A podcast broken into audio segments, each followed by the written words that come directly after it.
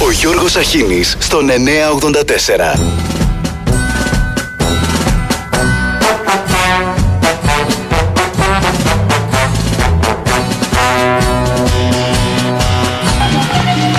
Έρχεται, πρέπει να την εντυπωσιάσω. Ένας αγαπημένος ε, συγγραφέας ε, Βρετανός Προέδρου της Βουλής, ο Όσκαρ Βάιλτ, Ναι, παρακαλώ, μήπως έχετε τα άπαντα; Ε, έγραφε πολύ ωραία, ξέρετε, ε, αποφέρματα τα οποία εξακολουθούν να είναι ε, επίκαιρα. Ε, ποια πάντα θέλετε. Γενικώς. Ε, του Σεφέρη, του Βάρναλη, ε, του Ελίτη ή του Καριωτάκη. Ναι, του Καριοφίλη. Ε, Καριωτάκη. Ναι, ναι, ναι. Και ε, έλεγε ότι ε, όταν έχεις εξαντλήσει το θέμα σου, έχεις εξαντλήσει και το ακροατήριό σου. Όσκαρ Βάιλτ. Μια καλή ομιλία πρέπει να εξαντλεί το θέμα, όχι όμως και το ακροατήριο. Ένας αγαπημένος ε, συγγραφέας, Όσκαρ Βάιλτ, Μη με κοιτάς με μάτια που κλαίνε. Μη με φυλάς με χείλη που καίνε. Μαργαρίτης. Δεν πρέπει, δεν πρέπει, δεν πρέπει να σβήσει ο δικός μας ο δεσμός κι ας είναι, κι ας είναι, κι ας είναι, κι ας είναι ερωτάς αμαρτωλός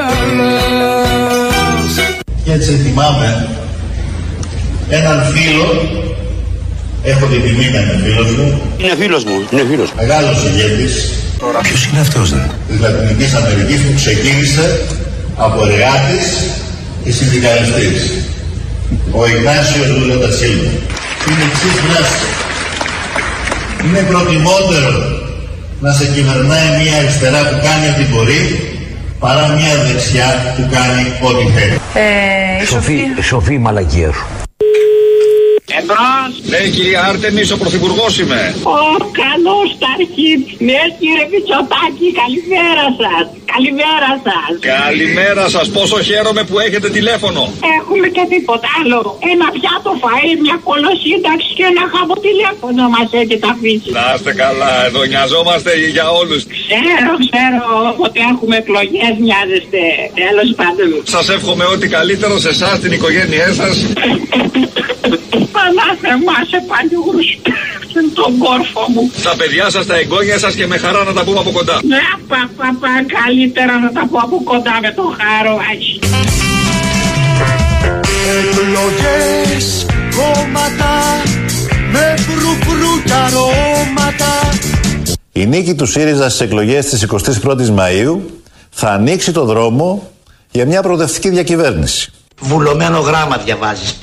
Πω. Και μια προοδευτική κυβέρνηση με κορμό το ΣΥΡΙΖΑ Προοδευτική Συμμαχία θα θεσμοθετήσει το γάμο για όλα τα ζευγάρια Όπου γάμος και χαρά η Βασίλο πρώτη ανεξαρτήτως φύλου με πλήρη δικαιώματα καθώς και το δικαίωμα της τεκνοθεσίας. Κι όσες λεύτερες μάθες Άι και στα δικά σας Άι και στα δικά σας Ποιος θα σταθεί απέναντι, απέναντι σε ένα γείτονα ο οποίος έχει δείξει ότι μπορεί να είναι πολύ επιθετικός μαζί μας Αλήθεια, πατριώτη. αλλά ποιος μπορεί και να συζητήσει με ένα γείτονα υπό τις προϋποθέσεις ότι μπορούμε πραγματικά να βρούμε ένα πεδίο συνεννόησης με γνώμονα πάντα το διεθνές δίκαιο. Αλήθεια, πατριώτη. Ευρωβουλευτής του ΣΥΡΙΖΑ στήριξε τροπολογία, προσέξτε ακούστε το αυτό, με την οποία ζητά από την Ευρωπαϊκή Επιτροπή να μην χρηματοδοτήσει τον φράχτη του Εύρου. Το Ευρωπαϊκό Κοινοβούλιο, όχι ο Παπαδημούλης, όχι ο ΣΥΡΙΖΑ, η Ευρωβουλή, αποφάσισε ότι δεν χρηματοδοτεί φράχτη. Φρουιζελέδες του Λαϊκού Κόμματος, οι οποίοι είναι κάτοικοι ε, Λουξ- ε, Μπενελούξ. Είναι κάτοικοι Ισπανοπορτογαλίας. Είναι κάτοικοι Γαλλικίας. Να τα ακούσετε όλοι, να τα ακούσετε. Εγώ δεν πιστεύω στο φράχτη.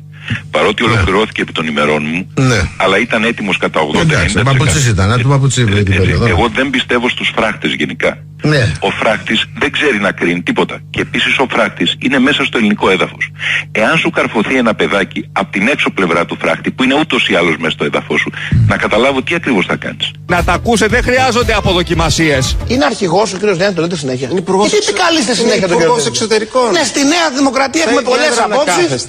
Αλλά έχουμε έναν αρχηγό. Με ή χωρίς ευρωπαϊκά λεφτά, ο φράχτης στον Εύρο θα τελειώσει. Ε, πατριώτη! Ούτε φράχτες θέλουμε. Κύριε Βαρουφάκη, ούτε τύχη. Ε, πατριώτη! Είσαι εντάξει; Εάν δεν καταφέρουμε να βρούμε ευρωπαϊκούς πόρους για να το χρηματοδοτήσουμε, θα το χρηματοδοτήσουμε με εθνικούς πόρους, διότι αποτελεί εθνική αναγκαιότητα. Κύριε γυρολόγε. Ούτε φράχτες θέλουμε. Κύριε Βαρουφάκη, ούτε τύχη. Μικρέμπορα. Προεκλογική. Βάζει και υποψηφιότητα εδώ, οπότε γι' αυτό, γι αυτό το λόγο έρχεται εδώ. Ποιος είναι ο άλλος ο λόγος; Ή που θα γίνει ο φράχτης, θα υπογραφεί σήμερα από την Τέρνα αν δεν κάνω λάθος. Γιατί, ναι, αυτό, γι' αυτό το πράγμα έρχεται. Εσύ που μας το παίζεις του έθνους πατριώτης Της κεφαλοκρατίας μας στρατιώτης Εσύ που κάνεις πόλεμο μόναχα στους αμάχους Στον πόλεμο όμως χώθηκες πίσω από τους βράχους Εντάξει, ε, φαντάζομαι ότι πρώτα απ' όλα θα πρέπει να ακούσουμε ίσως τον ε, Μηθριδάτη να, να ξεδιπλώνει τον λόγο του ως υποψήφιος πια. Κυβέρνηση με σήμα το κουτάλο πυρούνο. Και ένα φλόρο ξαφνικά έχεις για τυράννο. Τον προτείνανε για βουλευτή και δεν τρέπεσαι. Μια πρωθυπουργάντζα που έχει στην καβάντζα. Κάθε ορτινάτζα δευτεράτζα για μπροστάντζα. Δεν τρέπεσαι. Οι φαρισαίοι υποκριτέ τρέπτε αριστεροί. Δίθεν έχετε ανθρώπινα δικαιώματα. Ο Λουδοβίκος μας, ο Άρχοντας ο Άναξ. Αν ο κόσμος δεν κατάπινε όλη μέρα Ζάναξ. Διότι προς ώρας αυτό, που, αυτό που έχουμε δει είναι ότι έχει κάνει στο, στη hip hop μουσική. Δεν είναι ανώνυμος, όχι. Δεν λέω αυτό, όχι, είπα εγώ την ανώνυμος. Όπα, όπα. Όπα. Τι έγινε; Όπα. Να διαβάσω για το τε, τε, τε, Twitter. Τι θέλεις, ρε πλεμπαίο; Ε, γιατί τι χρησιμεύουν οι άντρες; ρωτάς; Για, για να ρωτώ, για να, για να το δούμε. Για να δούμε. Γιατί δεν είναι άγνωστος ο κύριος Πίβη Μητριδάτη. Τα έχει πει όλα πάρα πολύ ωραία. Ο αδιανόητα ανόητος και αμετανόητος. Αυτονόητα τιμόρυτο, μακρυβοθόρητο. Αφόρητα απτόητος και ανιστόρητος. Ο δανεικός και αγύριστος και ανυποχώρητος. Εγώ περιμένω λέω να κι εγώ. καταλάβω- Μήπως να τον ακούσουμε καταλάβω, τώρα, όχι. τον Εγώ θέλω να καταλάβω και για- ότι ο Τσίπρας τον έβαλε. Ο Μητριδάτη μια χαρά είναι. Μουσική για τσόγλανους. Δεν έχουμε ποτάμια, δεν έχουμε πηγάδια, δεν έχουμε πηγές, μονάχα λίγες στέλνες, άδειες κι αυτές.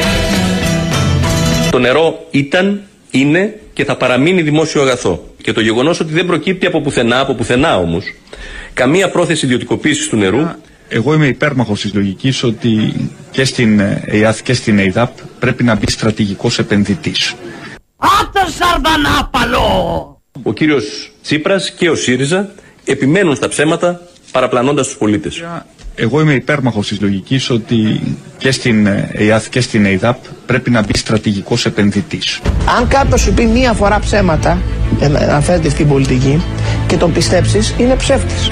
Η Νέα Δημοκρατία, τελευταία της παρέμβαση με την εισαγωγή της ρυθμιστικής αρχής, έθεσε το πλαίσιο για τη βελτίωση της ποιότητας του νερού όλων των παρεχόμενων υπηρεσιών γύρω από την υδροδότηση των πολιτών και τη σωστή τιμολόγησής τους προς όφελος της κοινωνίας και των πολιτών. Το νερό είναι δυστυχώς απαράδεκτα φθηνό. Και τη σωστής τιμολόγησής τους. Εγώ νομίζω ότι πρέπει να πάρουμε την πρωτοβουλία να εξηγήσουμε γιατί πρέπει το νερό να έχει τη σωστή του τιμή. Και πραγματικά αναρωτιέμαι εάν ε, θα συνεχίσουμε να πορευόμαστε προς τις ε, εκλογές ε, εν μέσω ενός ε, απαράδεκτου περιβάλλοντος fake news.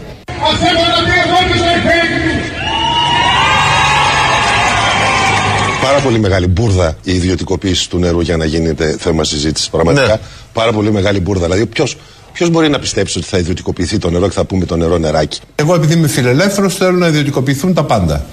Και η ΕΙΔΑΠ. Και η ΕΙΔΑΠ. Η Θεσσαλονίκη θέλει να βγει με αυτή την κυβέρνηση, δεν πωλείται το νερό. Η σοφία του κόσμου είναι υποσυζήτηση. Σου θυμίζω 60% ψήφισε όχι στο μνημόνιο, στο δημοψήφισμα. Είναι ή δεν είναι παπάρας. Εδώ μιλάμε για την επιτομή των fake news. Ο κόσμο αυτό πήγε για μια συναυλία. Νοστή μου ξύδι. Ο κόσμο αυτό πήγε για μια συναυλία. Ξίδι top. Από διαλεκτό στα φίλη. Και κάποιοι οι οποίοι διοργανώνουν ε, αυτού του είδους τις εκδηλώσεις θα πρέπει το σύνθημα που έχουν να ανταποκρίνεται στην πραγματικότητα. Είναι όλο μία τρέλα αυτό που κάνετε.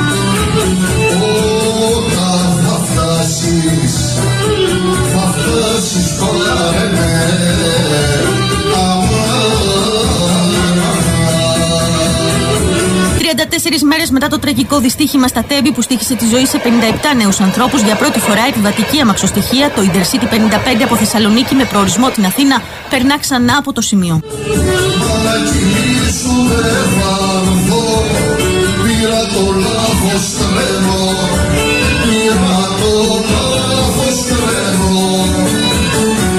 Σας διαβεβαιώσω ότι γίνεται μια τεράστια προσπάθεια εκ μέρους του Υπουργείου και της Πολιτείας έτσι ώστε Διασφαλίζουμε την ασφάλεια. όλες οι συμβάσεις οι οποίες αναφέρονται στην σηματοδότηση και την τηλεδιοίκηση καθολικά στον κύριο άξονα να ολοκληρωθούν έγκαιρα Και ντρέπομαι που θέτεται θέματα ασφαλείας. έτσι ώστε τέλος Σεπτεμβρίου να έχουμε ένα απολύτως ασφαλές δίκτυο σύμφωνα με τα προβλεπόμενα Είναι ντροπή. Ο κύριος Γεραπετρίτης επιβιβάστηκε σε τρένο που πάει μέχρι την Καλαμπάκα, αλλά αποβιβάστηκε ακριβώς έξω από την Αθήνα. για την εμπέδωση της εμπιστοσύνης του κοινού. Πάρτε τα όλα με τη σειρά. Κανάλι Sky. Δημοσιογράφος, ένας ήρωας που έλειωνε τα παπούτσια του στην ΟΝΕΔ παλιά. Και ρωτάνε τους επιβάτες που πήγαν σήμερα στο δρομολόγιο στο τρένο που από τις 349 θέσεις νομίζω μόνο οι 45 ήταν κάπως έτσι. Τους ρωτάνε αν νιώθουν ασφάλεια μέσα στο τρένο. Και απαντάει ο πρώτος πολίτης. Το μόνο που μπορώ να πω ως πολίτης είναι ότι δεν μπορεί να έχεις συνεπιβάτη το φόβο, την ανασφάλεια και την οργή για την αυριανή μέρα. Εδώ είστε από την γειτονιά γιατί κάπου σας έχω ξαναδεί. Ο φίλος μας ο Λευτέρης, ο οποίος είναι αναπληρωτής διεθνής γραμματέας της Νέας Δημοκρατίας. Διεθνών σχέσεων, ναι, θα πω. Ναι, διεθνών σχέσεων δεν ξέρω και μέλος της πολιτικής γραμματείας της Νέας Δημοκρατίας. Μένο μέλος, βεβαίως. Ε, έτυχε. Φίλος του Κυριάκου. Καθώς όλα δείχνουν πως το δράμα οφείλεται δυστυχώς κυρίως σε τραγικό ανθρώπινο λάθος. Ο, αυτός ήταν ο ένας πολίτης ο οποίος μας είπε ότι όλα είναι καλά. Έτυχε να ταξιδεύει. Μετά έγινε άλλο ρεπορτάζ και βε- βε- συναντήσαμε και άλλον πολίτη. Αισθάνεστε ασφάλεια με το τρένο; Ναι, πάρα πολύ. Τώρα περισσότερο. Βεβαίως, βεβαίως. Πολύ ασφάλεια, παιδιά. Θα πάρετε το τρένο για Θεσσαλονίκη ή Καλαμπάκα; Όχι, τώρα πάω μέχρι Νόη. Αλλά το παίρνω άνετα. Εδώ είστε από την γειτονιά γιατί κάπου σας έχω ξαναδεί. Αυτό που είμαστε εδώ. Τέλος. Εντάξει. Νομίζω ότι τα κάνεις όλα. Τέλος. Αυτός ήταν ο δεύτερος πολίτης που αυθόρμητα έτυχε να ταξιδεύει. Ε, τι να πούμε, σε αυτή την Ελλάδα ζούμε. Ξεχνάμε πολύ γρήγορα.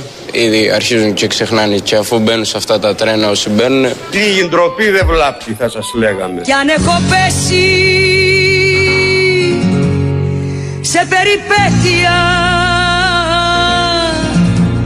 Σταθερότητα και πρόοδος λοιπόν ή περιπέτειες. Αυτό είναι ένα από τα μεγάλα διλήμματα στα οποία θα κληθεί να αντιμετωπίσει, θα- να απαντήσει ο ελληνικός λαός στις εκλογές της 21ης Μαΐου. Κι αν έχω πέσει σε περιπέτεια Σ' αυτό θα βρείτε όλα τα αίτια Ότι το βράδυ της 21ης Μαΐου ένας θα είναι ο μεγάλος νικητής των εκλογών Κανένας ονομάζομαι. για τον απλό λόγο ότι σήμερα ουσιαστικά δεν υπάρχει εναλλακτική πρόταση διακυβέρνηση. Μετά από σένα το χάος Μετά από σένα το τίποτα Αν δεν την έχουμε τη χώρα μας μόνοι μας στον αέρα, φαίνοντας πολιτική αστάθεια, Μερικοί τι θέλανε; Να μην δώσουν στα ΜΕΑ τίποτα, να μην, δώσανε, να μην δώσουν στον κόσμο για να έχουν να λένε είδες κλπ. Και συνεχίζουμε την καλή πορεία που έχουμε τώρα που όλα πάνε τε- πολύ δυνατά μπροστά. Όλα πάνε καλά, όλα πάνε καλά και δεν έχω ανάγκη κανένα. Όλα πάνε καλά, όλα πάνε καλά αφού έχω κοντά μου εσένα. Θα έχει το περιθώριο η κυβέρνηση Μητσοτάκη και μετά τις εκλογές εφόσον επανεκλεγεί με αυτό το σταθερό τιμόνι. Από μια στροφάρα ένα Γιώργης. Με αυτό το σταθερό τιμόνι να δώσει πάλι χρήματα και να ανακουφίσει τον κόσμο. Σε ευχαριστώ Παναγία. Αυτό θα έχουμε δυνατότητα όπως πηγαίνει η οικονομία. Αρκεί, το τονίζω. Το κρατώ. Να μην έρθει πολιτική αστάθεια. Αν έρθει πολιτική αστάθεια, Αυτές τις ίενες που θέλουν τι, ο κόσμος να είναι κάτω, να τον πατάνε; η οικονομία θα φρενάρει Ναι. και θα πάμε στο ανάποδο σενάριο. Δεν συζητάω να έρθει η λεγόμενη προοδευτική διακυβέρνηση. Αυτές τις ίενες λοιπόν. Αρνή, κατσίκι, τσουρέκι και σοκολατένια αυγά. Σε ευχαριστώ Παναγία. Μεταξύ όλων των άλλων είναι και το δίλημα που έχει να κάνει ανάμεσα στην προστασία της περιουσίας τους ή στη λαιλασία της περιουσίας τους. Το δίλημα είναι ρύθμιση δανείων ή αναδιανομή της περιουσίας για να περάσει από τη μεσαία τάξη στα χέρια λίγων ανθρώπων. Πού πας μωρή με την τσάπα! Και η ήττα, ακόμη και με, ένα μικρό, με μια μικρή διαφορά, εμένα προσωπικά θα με στεναχωρήσει. Γρήγορα, γρήγορα να προλάβετε να πάρετε μαντίλι ή χαρτομάτιλα, μπορείτε να πάρετε και σόφτεξ που πάλι είναι τα εργοστάσια που μπήκε μπρος επί θητείας μου. Να πάρετε μερικά σόφτεξ να έχετε και θα κλαίτε με μαύρο δάκρυ. Γιατί, γιατί θα έχει, θα διαπιστώσω ότι έχει γίνει πραγματικά πολύ συστηματική δουλειά προπαγάνδας από την πλευρά τη- της κυβέρνησης να φοβηθεί ο κόσμος. Προλάβετε να πάρετε μαντίλι. Μία είναι η κάλπη, 21η Μαΐου. Δεν χωρούν επιπολαιότητες. Δεν χωρούν άσφαιρα μηνύματα δήθεν διαμαρτυρίας. Να πάρετε μερικά σόφτεξ να έχετε και θα κλαίτε με μαύρο δάκρυ.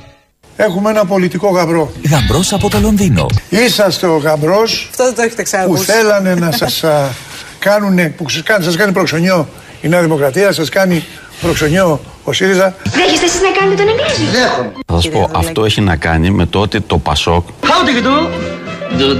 ε, είναι το κόμμα το οποίο μπορεί να φέρει τις αναγκαίες αλλαγές που χρειάζεται η χώρα χωρίς να μπει η χώρα σε περιπέτειες. Φίλες και φίλοι, λεφτά υπάρχουν. Λεφτά υπάρχουν. Βρέθηκαν στα γρήγορα για τις τράπεζες εκατοντάδες δισεκατομμύρια, τρισεκατομμύρια. Ότι είναι ένα κόμμα το οποίο μπορεί να συνεργαστεί σε αυτό το πλαίσιο. Δηλαδή μεγάλες μεταρρυθμίσεις, μεγάλες αλλαγές, χωρίς η χώρα να αποδομήσει ό,τι έχει οικοδομήσει μέχρι σήμερα. Γαμπρός από το Λονδίνο. Μέσα από το Λονδίνο. Oh, yes. Αυτό που πραγματικά φοβούνται είναι η προοπτική, είναι το χειροπιαστό περιεχόμενο, είναι το ενδεχόμενο πια ο θυμός και η αγανάκτηση της νεολαίας. Razmento, la solidarité des communistes grecs. Ήρωες από τα βουνά, ήρωες με δωδεκά ζωές. Έλα, έλα, φτάνει, φτάνει, φτάνει, φτάνει, εντάξει. Τώρα να έρθουμε στην κουβέντα μας με τον κύριο Λεφάκη που έχει πάρα πολύ ενδιαφέροντα πράγματα να μας πει. Πήγα σε μάγισσες, σε χαρτορίχτρες Να δω που χάνεσαι όλες τις νύχτες Ε, να ξεκαθαρίσουμε καταρχήν ότι δεν είστε εδώ ως δημοσκόπος. Είδα μια γόησα, τα μας παθάτη Να είναι στο πλάι σου σε ένα κρεβάτι 28 με 31 Νέα Δημοκρατία που είναι 28 ζυγός. με 31. Ναι. Μισό, μισό, να τα σημειώνω. Ζυγός. 28 με 31. Βάζεις φωτιά στο σπίτι μας Και θα το κάνεις στάχτη Ε, ο ΣΥΡΙΖΑ. ΣΥΡΙΖΑ που είναι δίδυμος 23 με 25. Μάγισσες φέρτε βότανα Το πόνο μου να γιάνω Το Πασόκ ή το Κινάλ. Τι είναι; Το Πασόκ ξεκινάει από το, την ίδρυσή του ως Σεπτέμβρη. Παρθένος Ναι. και συνεχίζεται μετά την ονομασία του ως Κινάλ. 8, 8 μέχρι 11 το Πασό. 8 μέχρι 11. Με γελάσε, με πρόδωσε ΚΚΕ. 5 έως 6. Μα πού βρισκόμαστε στο Μεσαίωνα; Ναι. Ο Βελόπουλος ελληνική λύση 4 με 5 και στο ίδιο περίπου ποσοστό κυμαίνεται και η 25η μέρα του κυρίου Βαρουφάκη. Για να δούμε, παιδί μου. Έψιλον θουξού. Τι είναι αυτό πάλι; Ένας θεός ξέρει. Πόσο με ανακουφίσετε. Θα έρθω το Πάσχα στο χωριό Και εγώ θέλω να πάω για Πάσχα στο χωριό, αλλά δεν έχω αμάξι. Καλύτερα. Γιατί κι εγώ που έχω, άστα να πας στο διάλογο.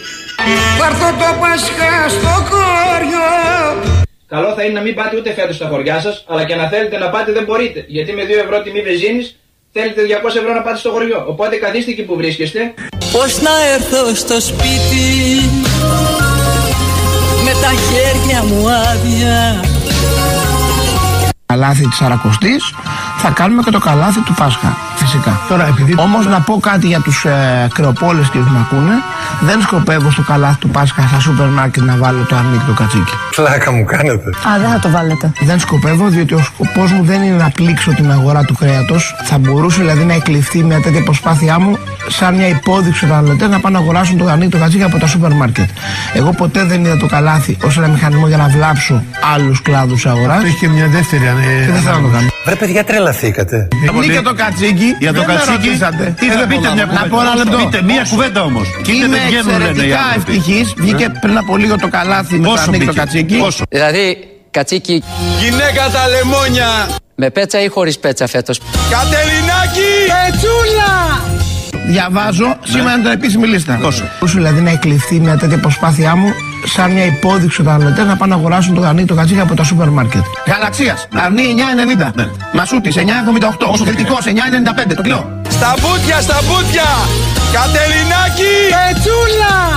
Παρλή, Σκλαβενίτης 1045, Μπαζάρ 985, ΑΒ 999, Μάρκετιν 1085 με Μάρκετ 999. Πετσούλα Κατερινάκη. Ε, ψήσου και να κάνουν και κανένα χώρο. Σήμερα Γιώργη Πασχάλια Γιωργάκη, Γιωργάκη Πάμε, λαμπρή, άιντε. Γιωργάκη και Λεβέντη Σήμερα πανηγύρι Καλή Ανάσταση, καλό Πάσχα, να πάτε για τις διακοπές σας με ασφάλεια και να γυρίσετε με ασφάλεια και την Ελλάδα μας την περιμένει ένα μέλλον λαμπρό. Η 21η Μαΐου θα είναι η τρίτη Ανάσταση για τον ελληνικό λαό.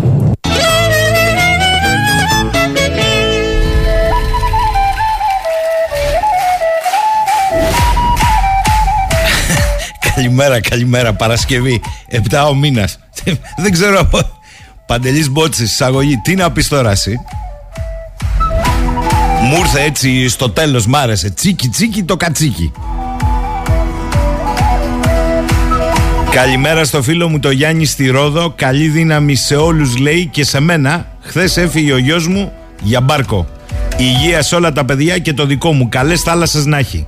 Και πάμε παντελή. Γιάννη μου καλές θάλασσες να έχει. Ήρεμες. Και να μην στεναχωριέσαι, το μπάρκο είναι για καλό σκοπό.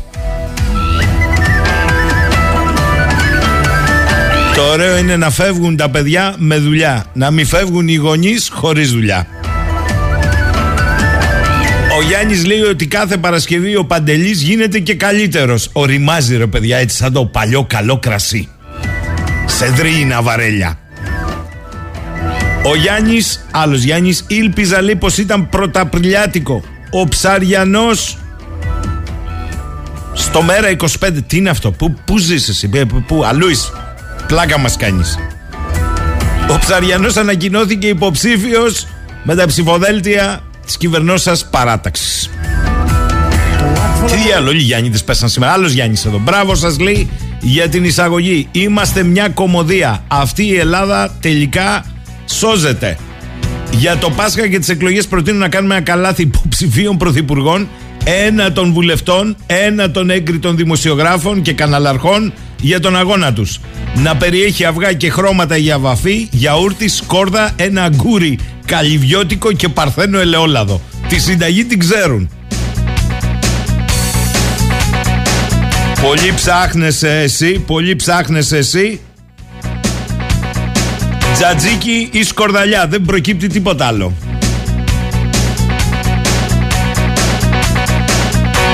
Καλημέρα και στη φίλη την Αναστασία. Φοβερή εισαγωγή του Παντελή. Έκανε πολιτική ανασκόπηση και προεπισκόπηση.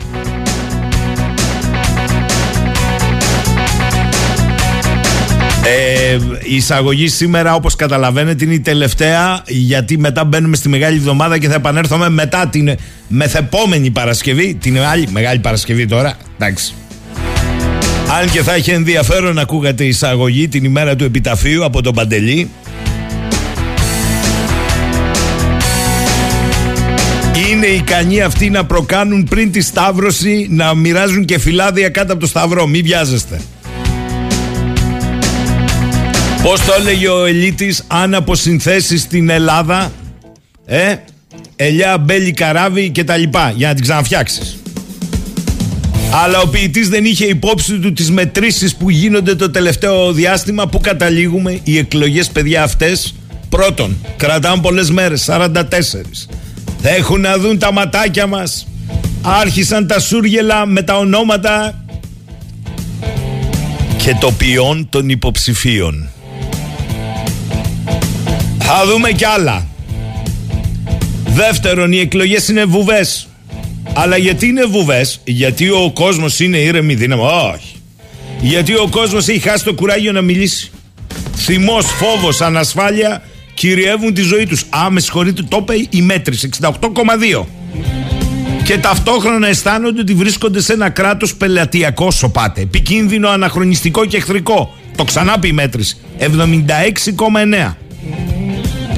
Μετά μπορεί ο Πρωθυπουργός να μεγαλώσει με τα δάχτυλά του την ηλεκτρονική εικόνα στο διαδραστικό πίνακα στο σχολείο των Αγίων Αναργύρων. Αναργύρων.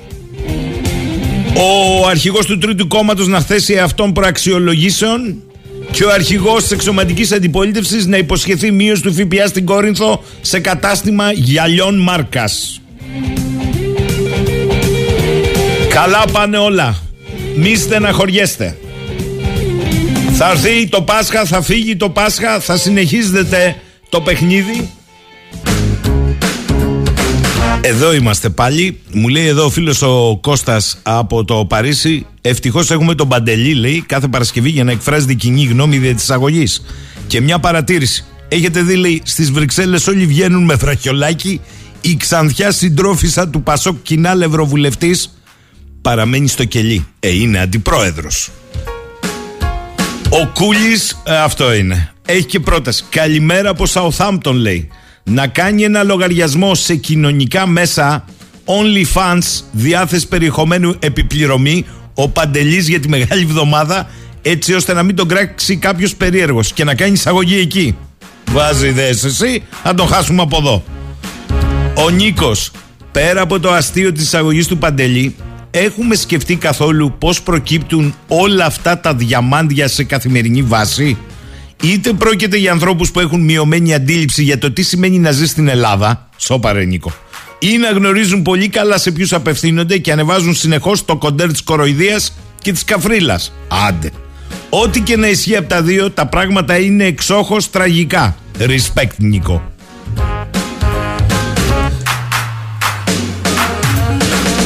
Θα σας πω το καλύτερο. Για υπολογίστε από τις 28 Φεβρουαρίου πόσες μέρες έχουν περάσει από το δυστύχημα το χρονικό ενός προαναγγελθέντος εγκλήματος στα τέμπη. Πόσες ρε παιδιά. Πάντα τέμπη. Ευτυχώς που οι οικογένειες βάλαν τους εμπειρογνώμονες και δίνουν μια συνέντευξη τύπου σήμερα, μπας και τα θυμηθεί κανείς. Διότι όπως άκουσα στην εισαγωγή του Παντελή πήρ ομαδικό καταρρυπάς για την υποψηφιότητα στο ΣΥΡΙΖΑ του Μηθριδάτη που γράφει στιχάκια. Τα οποία μπορεί να είναι και προκλητικά και σεξιστικά και οτιδήποτε άλλο αλλά είναι στιχάκια. Ο Μηθριδάτης ας κριθεί από το εκλογικό σώμα. Δεν πήρε αποφάσεις δεν αγνόησε προειδοποιήσεις που οδήγησαν σε τραγωδία. Για πείτε μου εσείς τώρα με ποια, που, με ποια μούτρα όλοι αυτοί που λένε βγάλτε το Μηθριδάτη από τα κύριε Τσίπρα από τα ψηφοδέλτια σας έχουν κοιταχτεί στον καθρέφτη τους. Διότι ο Κώστας Αχιλέος Καραμαλής ξανά είναι υποψήφιος μετράτε από τις 28 Φεβρουαρίου αφού παρετήθηκε συγκινημένος διεκδικεί την ψήφο των Σεραίων. Ξέρω ξέρω να τη δώσει την κάθαρση ο πολίτης, ο Σεραίος. Γιατί ως γνωστόν ο Σεραίος, βεβαίως βεβαίως, και όχι ο μηχανισμός βγάζει δεν βγάζει βουλευτή. Μάλιστα. Ίσως η εξήγηση βρίσκεται στη φράση της Αμερικανίδας συγγραφέως Alice Walker. Αυτοί που βρίσκονται στην εξουσία πρέπει να περνούν πολύ από το χρόνο τους γελώντας μαζί μας. Ξέρω, ξέρω, ξέρω. Έτσι είναι η δημοκρατία. Θα έρθει η κάθαρση μέσα από το σταυρό ή η επιβεβαίωση. Ο Κώστας λέει καλημέρα από Καλαμπάκα. Είναι πολύ μακρινός προορισμός η Καλαμπάκα για να έρθει κάποιος επίσημος με το τρένο. Μόνο με τις τζιπάρες τους έρχονται για να δουν και να μαζέψουν κανένα ψήφο από τους Ιθαγενείς. Πες το ψέμα. Τι λες τώρα εσύ Καλαμπάκα. Με τις τζιπάρες. Για ψήφο. Έρχονται για τη θέα. Πώς θα γίνει τώρα, μετέωρα είναι εκεί. Κάτσε τώρα, δε και εσύ. Ή ο άλλος τόπος Θεόθρα της Πέτρας, εκεί. Ωραία πράγματα, ωραία. Καλαμπάκα είναι πανέμορφη. Ο Θάνος φωνάζει για το Μηθριδάτη και για τα σεξιστικά στιχάκια του και ξεχνάνε ότι στο δικό τους... Α, παιδιά τώρα εδώ πέρα, εντάξει είναι μπλεκόμενα μέλη με παιδεραστία. Όχι, ούτε Σιριζέος είμαι λέει, ούτε Νεοδημοκράτης, αλλά σε πιάνει αηδία με τόση υποκρισία. Αφήστε τα αυτά. Ένα είναι το θέμα. Πόσες μέρες πέρασαν από τα τέμπη; Ξεχάστηκαν τα τέμπη. Ο, εντάξει, καλά είναι τώρα. Μαστιγωθήκαμε, ξεμαστιγωθήκαμε, τώρα σταυρώστε μας. Αυτό είναι το θέμα. Και καλά αυτός εντάξει πες θέλει να επανεκλεγεί ή να κριθεί. Οι άλλοι που κρίνουν ποιοι μπαίνουν και ποιοι δεν μπαίνουν ε, έχουν εξετάσει τους φακέλους, τα ποινικά μητρώα και πάει λέγοντας. Θα σκάσουν κι άλλα. Είναι πολλές οι 45 μέρες, το έχω πει. Εν τω μεταξύ, παιδιά, εν μέσω της προεκλογικής περίοδου δημοσιεύτηκαν για την περίοδο 11-21 τα στοιχεία της Ελστάτ που δείχνουν πως η μείωση του πρωτογενούς τομέα ξεπέρασε το 20%. Τα ακούσατε σε καμία προεκλογική συγκέντρωση αυτό εκεί που πάνε στους αγρότες, κτηνοτρόφους, τους εργάτες γης, ε, την αγροτιά για την αγροτιά μας. Η δημοσίευση καταγράφει μείωση των γεωργικών εκμεταλλεύσεων κατά 22% και των κτηνοτροφικών κατά 20%. Κάπως έτσι το έλλειμμα τρεχουσών συναλλαγών χτύπησε κόκκινο. Τα στοιχεία αφορούν την αγροτική μας οικονομία, ένα από τα θέματα που ουσιαστικά δεν θα συζητηθεί στην πορεία προς τις εκλογές, ό,τι και να μας πούν, επιδόματα θα μας πούν, μειώσεις και τα... Την ουσία δεν θα τη συζητήσουν, όπως φοβάμαι δεν θα ασχοληθούμε ούτε με την υγεία, ούτε με την παιδεία, ούτε με το τι παραγωγικό μοντέλο ανάπτυξης χρειαζόμαστε. Θα πάμε σε εκλογές πάλι με συνθήματα και τοξικότητα, ενώ κατά τα άλλα όλοι λένε ότι η αγροτική οικονομία είναι πολυεργαλείο ανάπτυξης.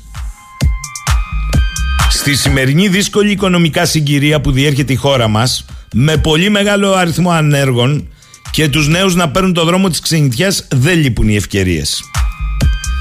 Αυτό που χρειάζεται όμως είναι να μας πούν τα εργαλεία με τα οποία μπορείς να αξιοποιήσεις όσα σου δίνει η μάνα εν προκειμένου ελληνική γη.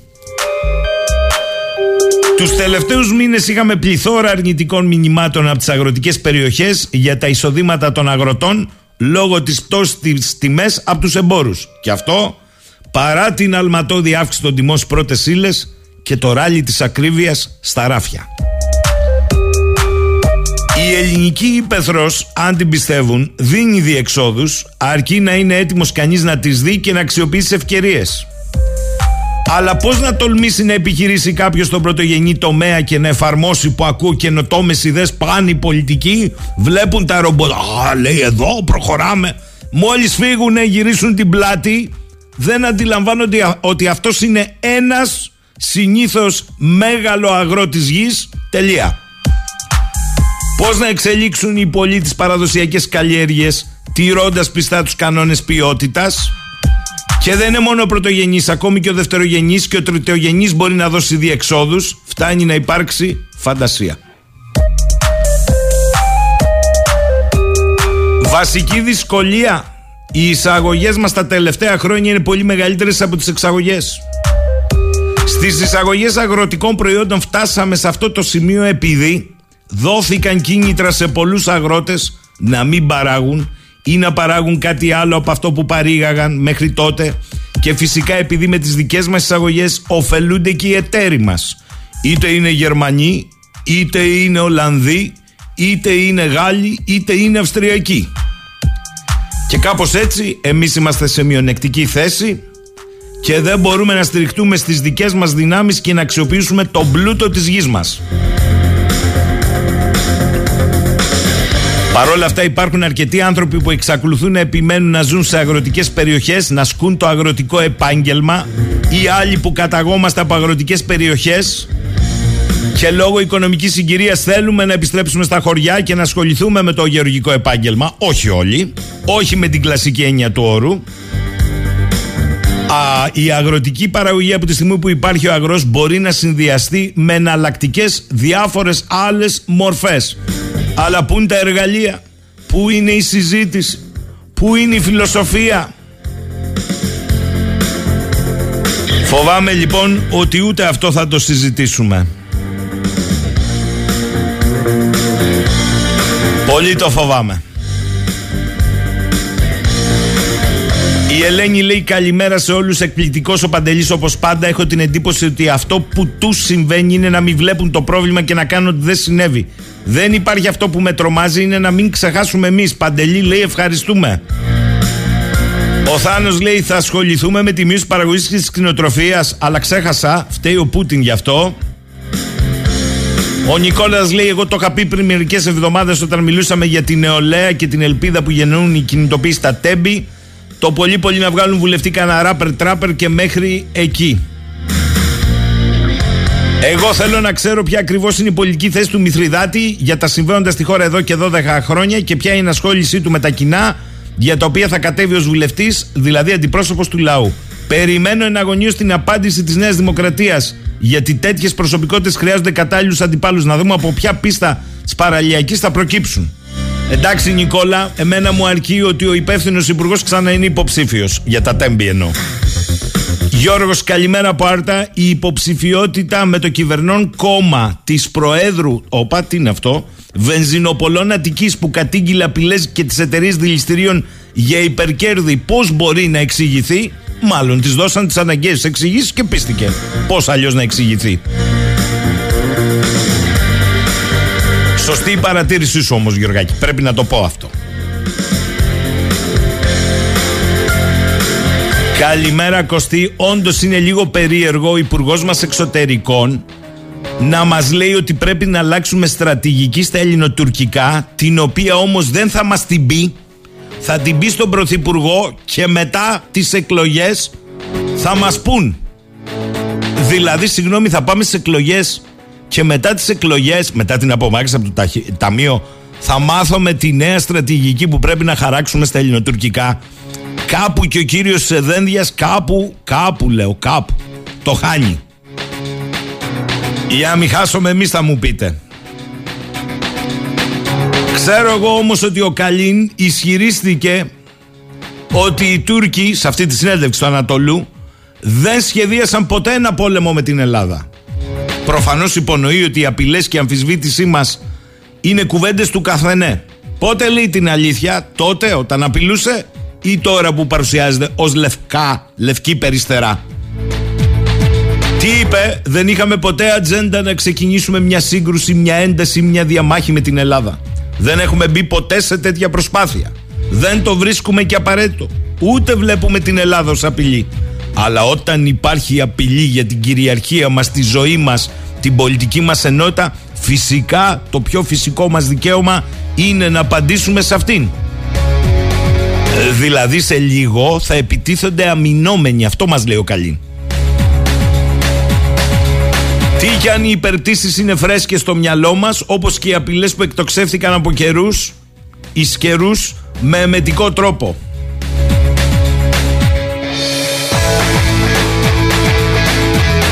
Είπε και κάτι ακόμη ο Καλίν.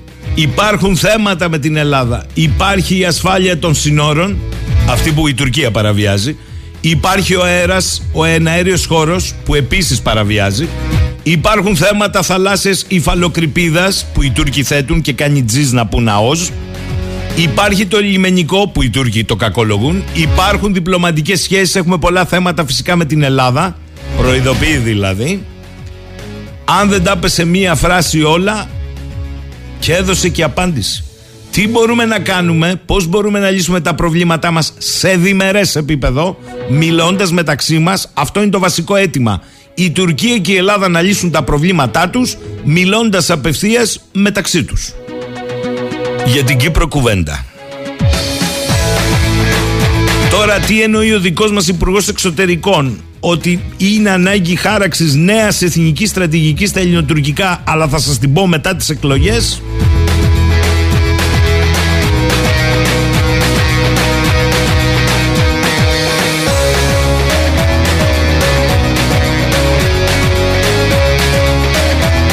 Ο Γρηγόρης εδώ τι ψάχνεις τώρα και τι σκαλεύεις Ψάχνω και σκαλεύω Εν πάση περιπτώσει ο ευρώ να μυθίσετε εδώ είμαστε πάλι, ακούτε 984. Ο φίλος μας ο Γιώργος λέει καλημέρα από Σουηδία. Καλημέρα, Γιώργη. Όντως έτσι είναι. Αντί να συζητείτε η ρίζα του προβλήματος, προβάλλονται υποτυπώδη εμβαλώματα για να παραχθεί προσχηματικός διάλογος. Αντί για οικονομική ανάπτυξη έχουμε καλάθια της ξεφτύλας. Αντί για υγεία έχουμε μουτζαχεντίν των εμβολίων. Αντί για σοβαρή εξωτερική πολιτική έχουμε τις προξενήτρες. Τι να πω λέει, όσοι τελικά ψηφίσουμε ας κάνουμε ένα κρύο μπάνιο πριν την κάλπη, μπας και συνέλθουμε.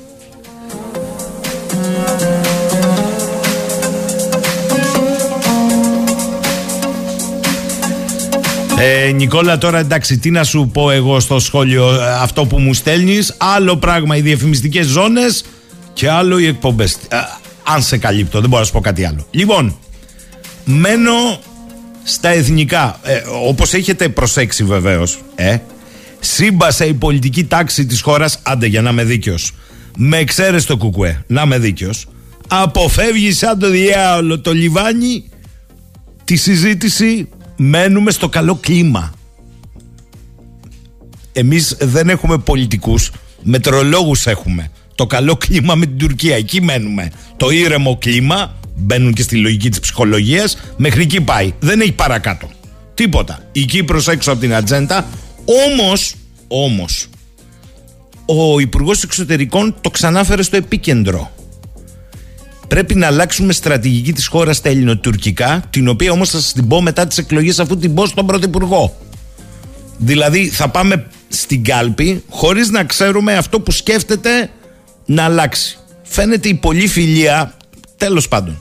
Λοιπόν, σε αυτό το κλίμα που ο Καλίνο Μαρτυριάρης μας είπε ότι δεν είναι διπλωματία σεισμών, είναι καιρό τώρα λέει που έχει στα πλαίσια της μυστικής φαντάζομαι ε, διπλωματίας και όχι της διπλωματίας σεισμών αλλά είναι τζιζ η έκφραση μυστική διπλωματία έχει αναπτυχθεί μηχανισμός και συζητάμε τώρα τι συζητάμε θα το μάθουμε μετά τις εκλογές μην τα δω όλα τα αρνάκια γι' αυτό δεν μιλάνε παρεούλα στη στάνη στο τέλος Καλημέρα κύριε φίλη Καλημέρα κύριε Σαχίνη, καλημέρα στο Ηράκλειο, στην Κρήτη και εύχομαι καλό πνευματικό αγώνα σε όλες και όλους μας αυτές τις Άγιες μέρες. Ε, αμήν κύριε φίλοι, αλλά κοιτάξτε τώρα. Άμα ακούς τον Έλληνα Υπουργό Εξωτερικών να λέει ότι χρειάζεται, εγώ δεν λέω ότι δεν χρειάζεται, χρειάζεται, χρειάζεται μια αλλαγή στρατηγικής χώρας στα ελληνοτουρκικά, την οποία όμως να τη συζητήσουμε μετά τις εκλογές. Εσείς τι καταλαβαίνετε; Ε, μαζί με το πνευματικό αγώνα έχει μπει και το πνεύμα των Πρεσπών, έχω την εντύπωση. Οχ. Λοιπόν, αυτές τις μέρες. Ε, δεν λέω για τον κύριο Υπουργό, λέω σίγουρα όμως γιατί για ορισμένους ε, και στην Νέα Δημοκρατία προφανώς, αλλά και στο ΣΥΡΙΖΑ. Αλλά ε, αυτό το οποίο καταλαβαίνω κατά βάση είναι αυτό. Το πρώτο πράγμα που πρέπει να καταλάβουμε αυτό, γιατί ποια άλλη στρατηγική μπορεί κάποιος να θεωρήσει ότι θα κάνει η Ελλάδα, διότι προσέξτε, αυτή τη στιγμή, μέχρι στιγμής λέμε ότι η στρατηγική μας είναι πρώτον δεν είμαστε αφελείς και δεύτερον δεν κάνουμε πίσω στην εθνική μας κυριαρχία και στα κυριαρχικά μας δικαιώματα. Αυτή είναι η στρατηγική που λέμε, έτσι δεν είναι, όλοι το ίδιο λένε. Άρα αλλαγή στη στρατηγική, αρχικώς δεν τα λέμε σωστά και τις εκφράσεις. Η στρατηγική είναι αυτή. Προφανώς θέλουν να πούνε αλλαγή στην τακτική για να επιτύχουμε τη στρατηγική. Θέλουν Γιατί- να πούνε; Αλλαγή στην τακτική ή εννοούν και τη εγώ στρατηγική. λέω, εγώ λέω ότι πρέπει τι συζητάμε στι στρατιωτικέ σχολές, τι λέμε στις διεθνείς σχέσεις. Άλλο η στρατηγική, άλλο η τακτική. Ε, Όλος ο κόσμος, μισό λεπτό κύριε φίλη. Όλος ο κόσμος ξέρει τη διαφορά στρατηγικής και τακτικής. Ε, Εδώ ε, όμως το ο ξέρω. Υπουργός Εξωτερικών, με συγχωρείτε, δεν είναι ένα τυχαίο πρόσωπο, δεν χρησιμοποιεί Φυσικά. ακατάλληλη έκφραση για να πει άλλο ενώ εννοεί άλλο. Λέει Ε, για αλλαγή στρατηγικής. Αυτό λέει. Τότε λοιπόν η αλλαγή στρατηγικής σημαίνει ότι δεν θέλουμε πλέον, δεν θα θέλουμε πλέον αυτό που θέλουμε από την Τουρκία, αλλά θα θέλουμε κάτι άλλο. Για αυτό που θέλουμε, δεν θέλουμε να επιτύχουμε την Τουρκία. Ακριβώς, επειδή καταλαβαίνω ότι είναι άριστος χειριστής της ελληνικής ε, και εμείς έχουμε, εν πάση περιπτώσει, το μέσο νου. Σωστά, γι' αυτό το λέω. Ότι θέλω να ελπίζω ότι εν τη ρήμη του λόγου δεν έγινε, δεν υπόθηκε κάτι ε, όπου να εννοεί στρατηγική. Γιατί στρατηγική, επαναλαμβάνω, είναι κάτι το οποίο δεν αλλάζει εύκολα. Αυτό θα πάρετε πρωτοετή, φυσική, ε, πρωτοετή φοιτητή και δευτεροετή στη διεθνών σχέσεων. Έτσι. Θα πάρετε πρωτοετή φοιτητή ε, διοίκησης επιχειρήσεων. Δεν χρειάζεται να το, να το αναλύσω. Λοιπόν, στα- όταν λέμε ότι θα αλλάξουμε στρατηγική, σημαίνει ότι αλλάζει ο βασικός στόχος της χώρας για το τι θέλει να κάνει με την Τουρκία. Εάν δεχτούμε ότι μέχρι στιγμής ο βασικός στόχος της χώρας, το τι κάνει με την Τουρκία, είναι ότι δεν διαπραγματευόμαστε εθνική κυριαρχία και κυριαρχικά δικαιώματα, σημαίνει ότι είτε θα πάμε σε πιο σκληρή γραμμή, είτε θα πάμε σε γραμμή πιο μαλακή. Αυτό σημαίνει, αν το πάρουμε της μετρητής, θέλει αλλαγή στρατηγικής. Αν εννοεί ότι θέλει αλλαγή τακτικής και χρησιμοποίησε τη λέξη στρατηγική, εννοεί ότι προφανώς θα κάνουμε κάποιες άλλες κινήσεις χωρίς αυτές να θέτουν σε κίνδυνο την εθνική μας κυριαρχία και τα κυριαρχικά μας δι- ε, δικαιώματα πραγματικά όπως τα έχουμε εξασκήσει μέχρι στιγμής, π.χ. Ε, υπογραφή μνημονίου ε, και μάλλον υπογραφή με την Αίγυπτο για μερική οριοθέτηση αποκλειστικής οικονομικής ζώνης και όπως δυνητικά θα μπορούμε να τα έχουμε, π.χ. ολοκλήρωση της υπογραφής της συμφωνίας με την Αίγυπτο για την α, ολοκλή- ολοκλή- ολόκληρη οριογραμμή μας α, στην αποκλειστική οικονομική ζώνη. Άρα λοιπόν, ε, για να απαντήσω στο ερώτημά σας, εάν όντως ακριβολογεί, σημαίνει ότι είτε θα πάμε σε πιο σκληρή γραμμή απέναντι στην Τουρκία, είτε θα πάμε σε μια γραμμή στην οποία θα θέτει υπό αμφισβήτηση την εθνική κυριαρχία και τα κυριαρχικά δικαιώματα. Εάν εννοεί τακτική, τότε μένει να δούμε πώς ακριβώς θα προσεγγίσουμε ξανά την Τουρκία για να επιτύχουμε τους βασικούς στρατηγικούς μας στόχους που είναι απόλυτη προστασία της εθνικής μας κυριαρχίας και των κυριαρχικών μας δικαιωμάτων. Σε κάθε περίπτωση συμφωνώ απολύτως μαζί σας ότι δεν μπορεί κάποιος να πάει στην κάλπη και να ζητήσει την ψήφο μας Μάλιστα, γιατί με προλάβατε. Αυτό ήθελα να σας ρωτήσω. αυτό, λοιπόν. Και στη μία Δεν και στην μπορεί. άλλη Δεν περίπτωση. έχει δικαίωμα. Δεν έχει δικαίωμα. Τι να κάνουμε, έχουμε δημοκρατία ακόμα. Δεν έχει δικαίωμα. Αυτό δεν το λέω για το προφανώς για τον Υπουργό Εξωτερικών, το λέω για όλους. Δεν έχει δικαίωμα να σου πει ε, αυτό το οποίο, ε, να, να σου πει εγώ θα υποστηρίξω εν πάση περιπτώσει την εθνική κυριαρχία κτλ. Αλλά μπορεί και να αλλάξω στρατηγική μετά και θα σου πω τη στρατηγική αφού με ψηφίσεις. Δεν κατάλαβα. Μάλιστα. Από πού και ως πού θα συμβεί αυτό; Είναι Σε σαφέ. ποια χώρα Είναι σαφές γίνεται αυτό; αυτό. που λέτε. Το δεύτερο. Εγώ, που... αν μου επιτρέπετε να σας πω, επιτρέψτε μου, να, γιατί νομίζω έχει αξία. Να μας πει ο κάθε υποψήφιος από το κάθε κόμμα τι θα γίνει όταν θα σου φέρει μια αντίστοιχη συνθήκη, συμφωνία πρεσπών στο, στο, στο κοινοβούλιο. Τι θα κάνει; Προφανώς θα σου πει, όλοι θα σου πει ότι θα υπερασπιστούμε τα εθνικά μας συμφέροντα. Θα σου πει κάποιος όχι. Αλλά θα πρέπει να μας εξηγήσει αυτός που θα μας πει, που θα ζητήσει την ψήφο μας, τι εννοεί με το τι εννοεί ο ίδιος εθνικά συμφέροντα, γιατί πλέον στην Ελλάδα είμα- ε, υπάρχει το θέατρο του παραλόγου. Δεν ξέρουμε πια τι εννοεί ο καθένας με το τι εννοεί, με το τι, όταν λέει εθνικά συμφέροντα τι εννοεί. Έτσι. Αλλιώς το βλέπει ο ένας, αλλιώς το βλέπει ο άλλος. Λοιπόν, καλό είναι να κάνουμε μια συζήτηση, να βρούμε μια κοινή γραμμή στο συγκεκριμένο θέμα, όχι αλλαγή στρατηγικής, να αλλάξουμε τακτική. Εγώ δεν θα πω όχι. Υπάρχουν πολλών ειδών τακτικές που μπορείς να ακολουθήσεις. Αλλά να το ξέρουμε και να φάμε τα μουστάκια μας σε άλλα ζητήματα εσωτερικής ε, ή ακόμα και εξωτερικής φύσεως, η οποία όμως δεν θα αγγίζουν το ζήτημα της Τουρκίας. Αυτό θέλω να πω. Σαφές. Για την ώρα αυτός που το είχε εκφράσει δημόσια όμως, εγώ θέλω να είμαι δίκαιος, είναι ο Υπουργός Εξωτερικών. Θα τα πούμε μετά τις εκλογές. Και ειλικρινά εδώ χρήζει μιας διευκρίνησης. Τι θα πει μετά τις εκλογές; Ε, ίσως να εννοεί και μετά τις εκλογές της Τουρκίας, έτσι, για να είμαστε και δίκαιοι. όχι, όχι, όχι. Μετά τις δικές μας εκλογές. Αυτή Μετά ήταν η τις δι- δικές Μα, μας. Ε, Αυτό είναι. Με, με συγχωρείτε, γουρούνι στο σακί δηλαδή. Λοιπόν, ε, carte blanche όπως λέει και κάποιος δεν δίνεται στην εξωτερική πολιτική διότι δεν είναι χωράφι του παππού κανενός η Ελλάδα. Και την Ελλάδα θα τη δώσουμε στα παιδιά μας.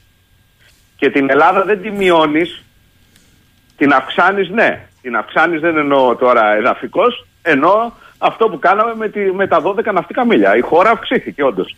Λοιπόν, την Ελλάδα την αυξάνεις. Δεν έχει κανένας δικαίωμα κανένας δεν έχει δικαίωμα να παραδώσει μικρότερη Ελλάδα στην πα- στα, στα παιδιά μας.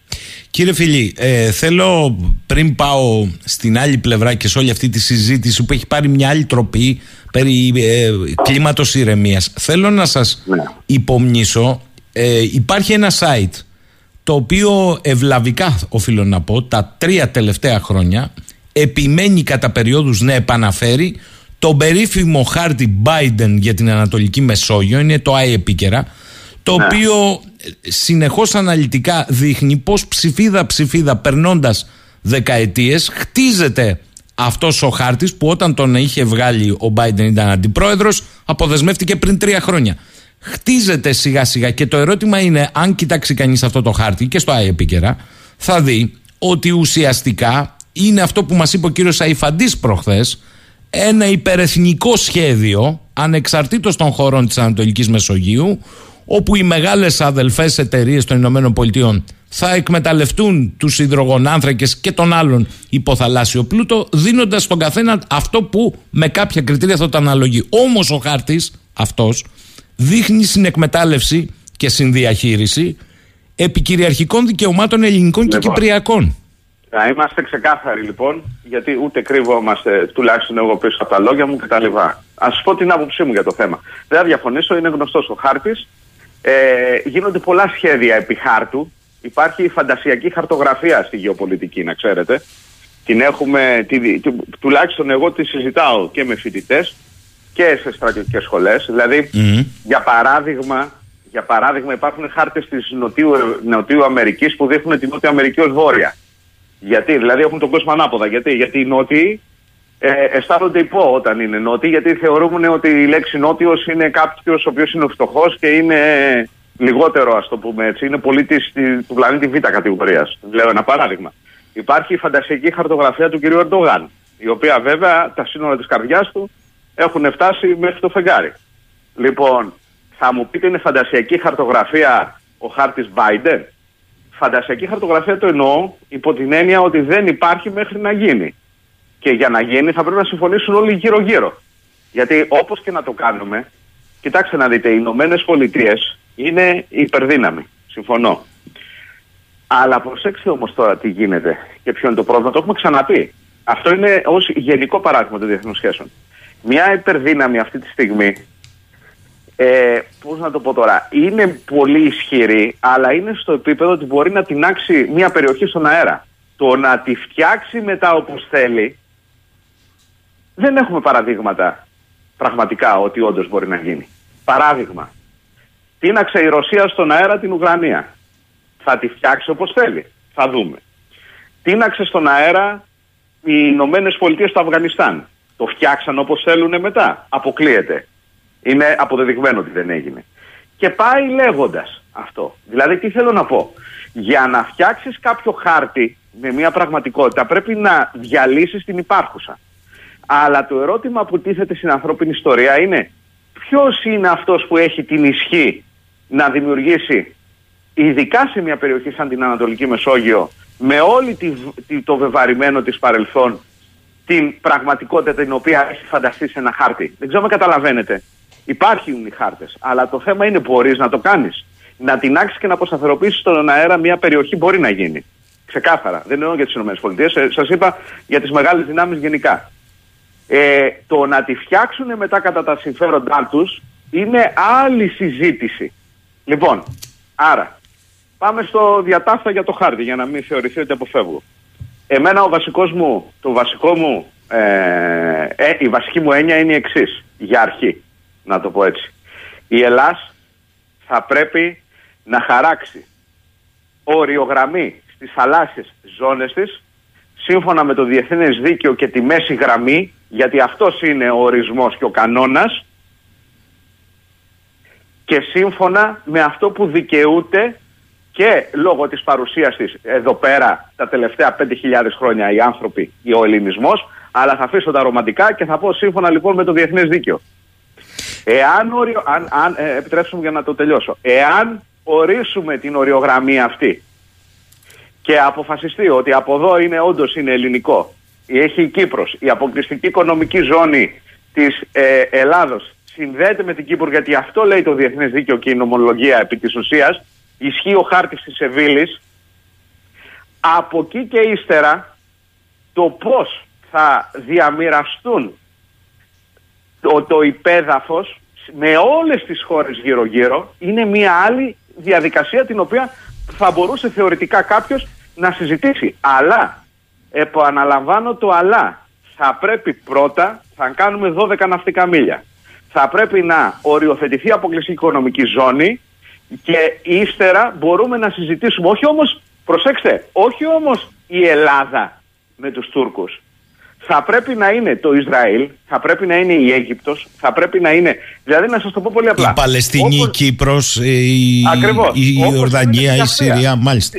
Ε, Όπου έχει γίνει, δηλαδή αυτό δεν είναι περίεργο το να σου πει κάποιος ότι θα πρέπει, επειδή είμαστε σε μια θάλασσα, να τα βρούμε στο θέμα της, ε, των ε, υποθαλάσσιων πόρων. Αυτό δεν είναι το περίεργο. Το περίεργο είναι να σου λένε ότι αυτό δεν είναι δικό σου το μέρος. Γιατί όπως καταλαβαίνετε, όπως θα πάει η οριοθέτηση, περίπου αναλογικά θα πάει και η διαχείριση όπως καταλαβαίνετε. Όμως, Τώρα. κύριε φίλοι, επειδή σωστά είπατε εσείς, οι χάρτες μπορεί να είναι στο μυαλί, στο τραπέζι κάποιον Ναι. στην πράξη. Ψηφίδα, ψηφίδα, διαβάζοντας το ΑΕ επίκαιρα πάλι. Ναι. Ε, ψηφίδα, ψηφίδα, δεν έχει ολοκληρωθεί. Βλέπει κάποιος ότι σκιαγραφούνται σιγά σιγά οι σημειώσεις αυτού του χάρτη. Τι εννοώ; Ναι, ναι, ναι. Το παράνομο τουρκολιβικό, όπως λέμε εμείς, που όμως για την ώρα παράγει αποτελέσματα, δεν έχει αγγίξει σε τίποτα τον περίφημο χάρτη Μανιάτη με τους υδρογονάνθρακες νοτίως της Κρήτης. Εκτείνεται ανατολικότερα λίγο της Κρήτης και πάντως όμως δυτικότερα κατά πολύ του 28ου Μεσημβρινού όπου ο του θαύματος έχει σταματήσει η δική μας οριοθέτηση με την Αίγυπτο. Εξ αυτού του λόγου το πολύ ενημερωμένο αυτό site Ναι. λέει ότι να το πως σιγά σιγά σχηματίζεται ο χάρτης Συμφωνώ Μάιρ. απολύτως. Και εγώ το ίδιο έχω σκεφτεί με βάση αυτό το χάρτη. Δεν διαφωνώ. Μμ. Γι' αυτό σας το λέω. Αλλά προσέξτε να δείτε τώρα τι γίνεται. Εδώ υπέρχεται, υπέρχεται ο, ο- ο πα- ο- στην ιστορία και των διεθνών σχέσεων υπάρχει πάντα ο ανθρώπινος παράγοντας.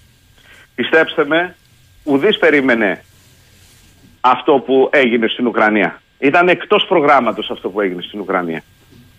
Δηλαδή, μπορούν να γίνουν πράγματα τα οποία δεν αλλάζουν την τροχιά των πραγμάτων. Γι' αυτό σας το είπα και είπα πριν, δεν το, δεν το είπα τυχαία αυτό που είπα πριν, ότι μπορείς να την άξει αέρα μια περιοχή, αλλά δεν είναι σίγουρο ότι μπορεί να τη φτιάξεις μετά. Γιατί επισέρχονται πάντα ε, ε, περιπτώσεις, συνθήκες, ε, πραγματικότητες, τις οποίες αυτό που λέγει ο Κλάουζεβιτς, να το πω έτσι, η τριβή του πολέμου. Αυτό το λέγει για τη μάχη, αλλά πάντα συμβαίνει και, στο, και, και στις διεθνείς σχέσεις. Άρα λοιπόν, θέλω να πω ότι δεν έχω καμία αμφιβολία ότι ε, ε, ε, κρίνοντας ε, από το τι συμβαίνει, πραγματικά συμφωνώ ότι μπορεί να πηγαίνουμε βήμα-βήμα προς αυτή την κατεύθυνση. Μάλιστα. Αυτό λοιπόν εμείς θα πρέπει να το αντιμετωπίσουμε με συγκεκριμένο τρόπο. Αυτό λέω. Και αυτό το οποίο λέω είναι το εξής και θέλω να είμαι ξεκάθαρος για τους καλοθελητές ή, τους, ή τα τρολάκια.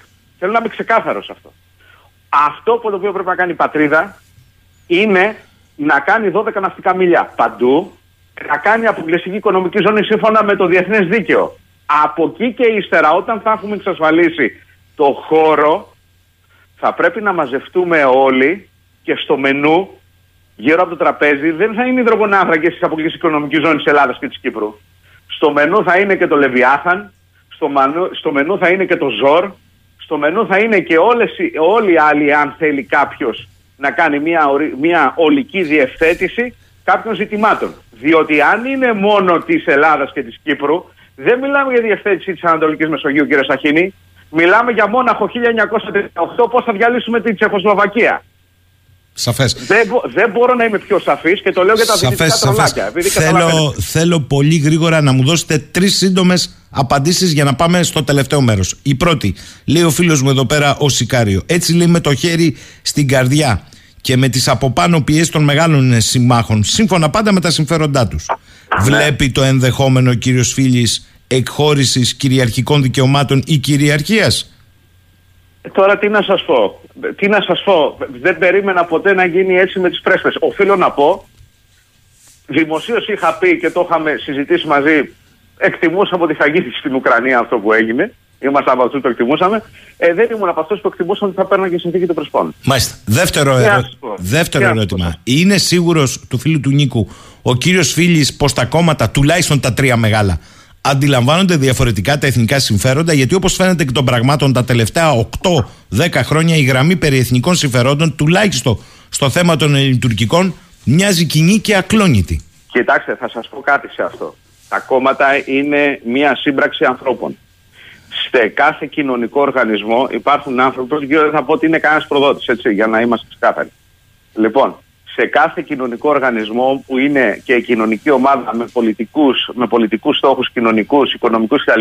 δεν υπάρχει όμοια άποψη. Υπάρχει φυσικά κάθε κόμμα πρέπει οφείλεις να, να έχεις μια συγκεκριμένη γενική βασικές κατευθυντήριες δυνάμεις, κατευθυντήριες ε, Γραμμές. ε, ε, γραμμές, έτσι.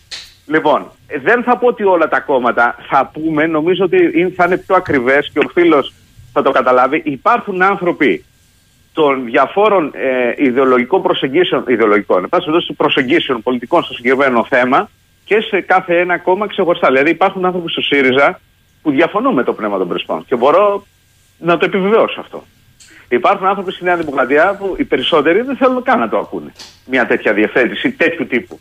Εδώ, δε- εδώ δεν καταφέρανε να περάσουν ε, ε, και προς τιμή τους.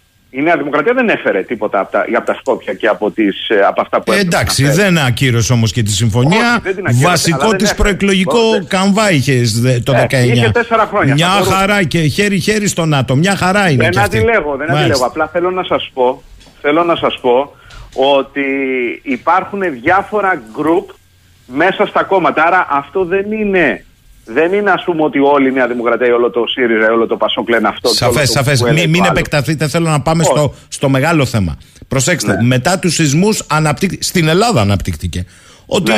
ο, μα, είναι η ευκαιρία να πάμε σε μια διπλωματία σεισμών. Α, έγινε όλο. Ό,τι έγινε, άλλαξε η τακτική της Τουρκίας, όχι η στρατηγική βάθους.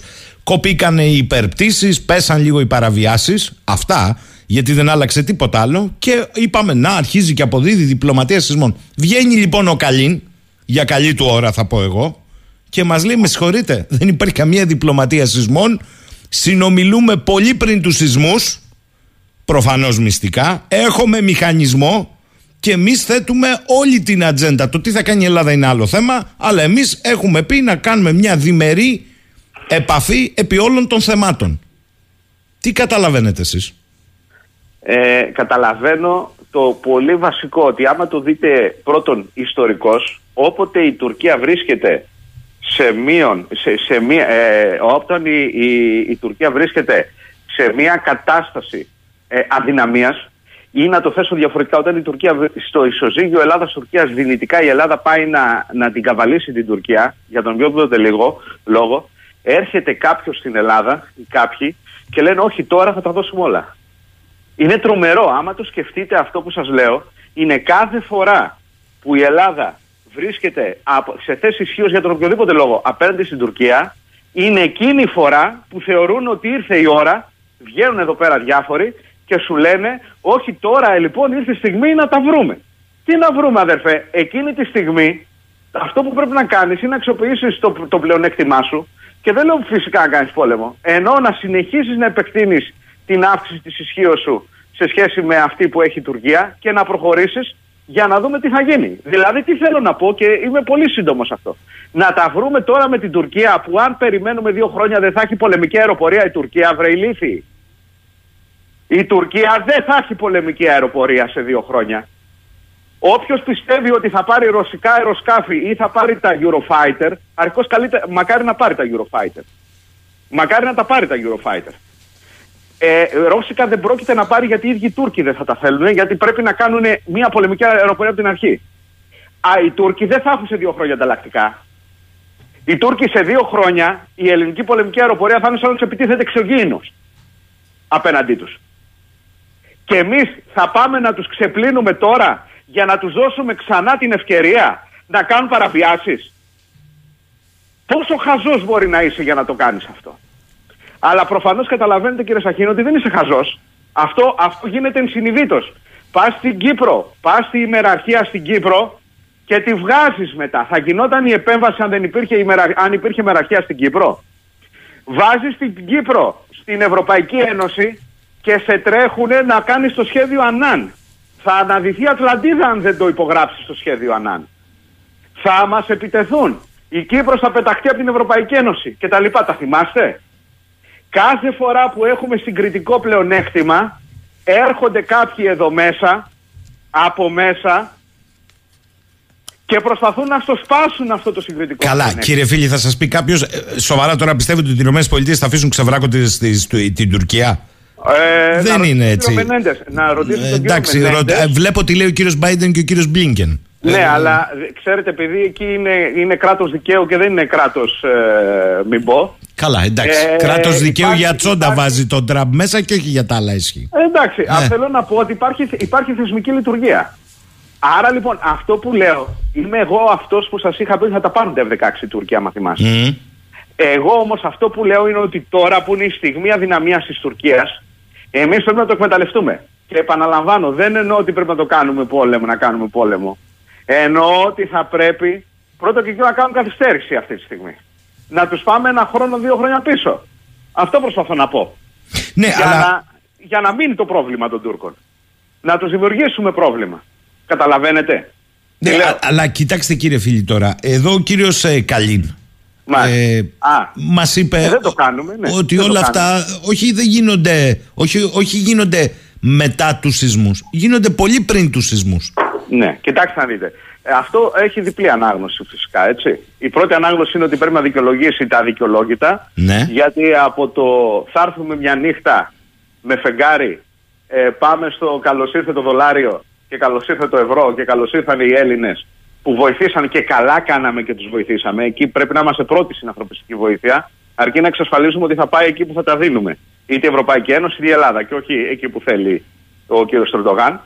Λοιπόν, εννοείται. Άρα το πρώτο είναι αυτό, ότι θα πρέπει κάπως να, να δικαιολογήσει την κολοτούμπα. Έτσι δεν είναι.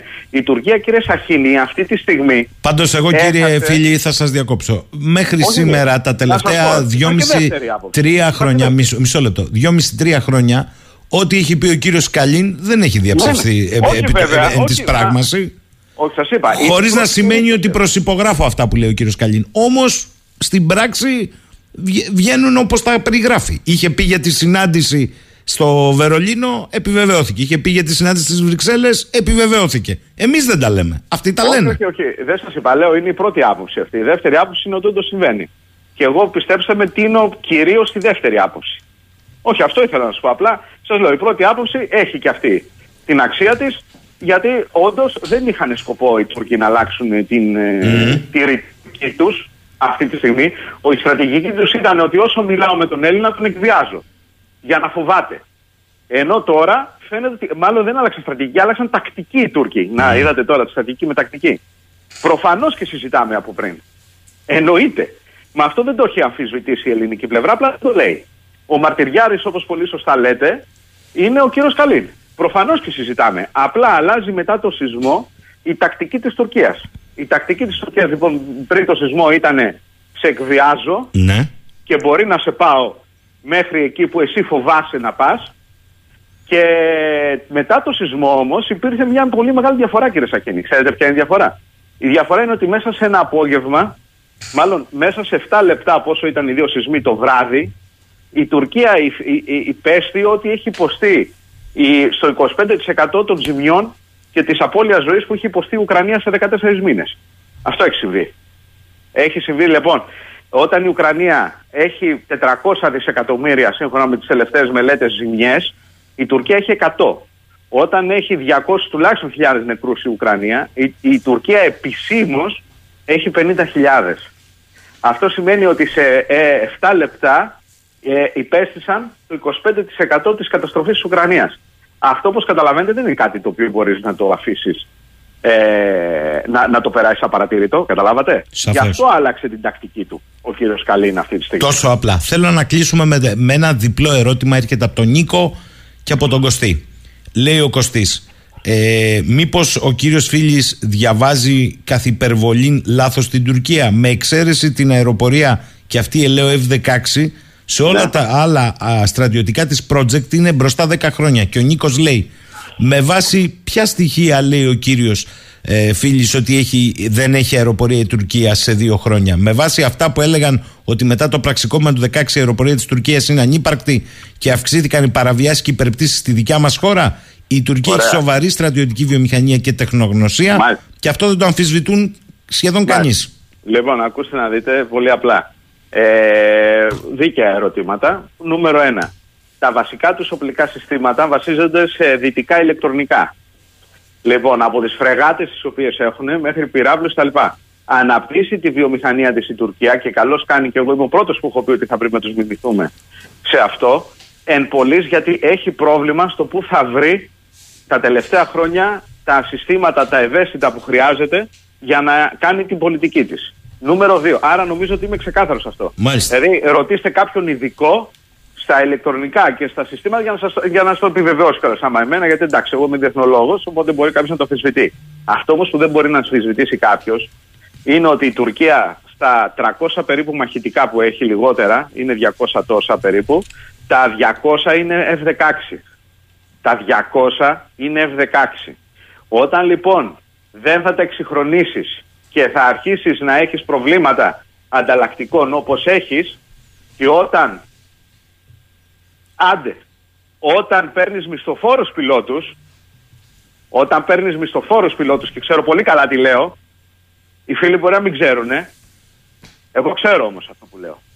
Λοιπόν όταν παίρνεις μισθοφόρους πιλότους ανά του πλανήτη και όταν η Ελλάς αυτή τη στιγμή ε, πραγματικά έχει πάρει κεφάλι στον αεροπορικό τομέα, στις πλατφόρμες, στα οπλικά συστήματα βέβαια είναι εξίσου σημαντικό και πρέπει οπωσδήποτε να κάνουμε τις αγορές. Εκεί οι Αμερικανοί δεν μας αφήνουν να πάρουμε τα βασικά συστήματα που θα κάνουμε διαφορά ε, μακρού πλήγματος. Εκεί έχουμε θέμα.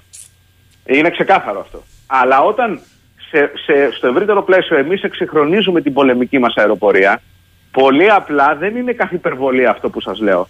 Αυτό το οποίο μπορεί να συμβεί για την τουρκική πολεμική αεροπορία είναι ότι συνέβη στις αρχές δεκαετίας του 80 όταν οι Αμερικανοί είχαν κάνει το εμπάργκο στην πολεμική αεροπορία, στα οπλικά συστήματα της Τουρκίας λόγω της Κύπρου. Η τουρκική πολεμική αεροπορία και όποιος θέλει να πάει να τσεκάρει την ιστορία αν λέω είμαι ακριβής ή όχι, αναγεννήθηκε όταν ήραν το εμπάργο οι Αμερικανοί και οι Τούρκοι πήγανε και πήραν 120 αν δεν κάνω λάθος ή 160 δεν θυμάμαι τώρα κάνανε συμβόλαιο για να μπουν στα F-16 και να φτιάχνουν F-16 στην, ε, στη χώρα τους. Μάλλον να συνδραμολογούν, να γίνει γραμμή συνδραμολόγησης. Λοιπόν, άρα προφανώς η Τουρκία είναι παράδειγμα προς μίμηση στα οπλικά συστήματα. Προφανώς.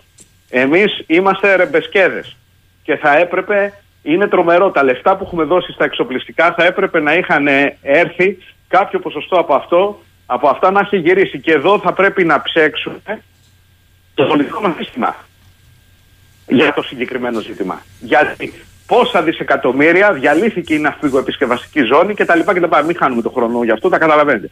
Αλλά όταν λέω ότι θα αντιμετωπίσει πρόβλημα η τουρκική πολεμική αεροπορία, το εννοώ και θα ανοίξει τόσο πολύ ψαλίδα που καταλαβαίνετε πολύ καλά ότι χωρίς να έχεις ε, να, να μπορείς να ελέγξεις τον αέρα θα έχεις πρόβλημα και στη θάλασσα και στην ξηρά. Δεν είναι καθόλου υπερβολικό αυτό που λέω και σε τελική ανάλυση αυτό το οποίο λέω είναι κάντε καθυστέρηση για να συνεχίσουν να υπάρχουν προβλήματα στην τουρκική πολεμική αεροπορία. Σαφές. Και σε λίγο, και σε λίγο όντως και να θέλουν να κάνουν τις παραβιάσεις θα έχουν τέτοιο πρόβλημα και θα φαίνεται στον αέρα το οποίο δεν θα τολμήσουν να κάνουν τίποτα άλλο σε τελική ανάλυση. Να το πούμε έτσι. Κύριε Φίλη, κάπου, κάπου εδώ, βεβαίως απαντήσατε, κάπου εδώ πρέπει να κλείσουμε. Θέλω να σας ευχαριστήσω. Καλό Να είστε Πάσχα καλά. να ευχηθώ. Καλό Πάσχα σε όλες και σε όλους. Και να είστε καλά, θα τα ξαναπούμε. Και πάμε για την τελευταία στροφή σήμερα στο 984. Σήμερα θα κλείσουμε με τον εξαιρετικό δημοσιογράφο, αρθρογράφο και συγγραφέα, τον κύριο Νίκο Ιγκλέση, ε, με μια παρατήρηση που μας έστειλε χθες βράδυ. Ακούω, λέει, το τελευταίο διάστημα α, όσους φιλοξενούνται για το θέμα της νέας ταχύτητας σχέσεων με την Τουρκία και της λεγόμενης με πολλά εισαγωγικά διπλωματικής άνοιξης αλλά κατά τη γνώμη μου, μας έγραψε ο κύριος Ιγκλέσης, υπάρχει μια ευρύτερη διάσταση για το θέμα αυτό και αφορά τους καταναγκασμούς που μας έχουν επιβληθεί από την Τουρκία και οι οποίοι δεν αποτελούν καν θέμα συζήτησης από το κυρίαρχο ελληνικό πολιτικό σύστημα. Και ο κύριος Ιγκλέσης έχει πάντα έτσι μία διάθεση να καλλιεργεί την περιέργεια του συνομιλητή. Καλημέρα κύριε Ιγκλέση. Καλημέρα κύριε Σαχίνη, καλημέρα και στους ακροατές σας.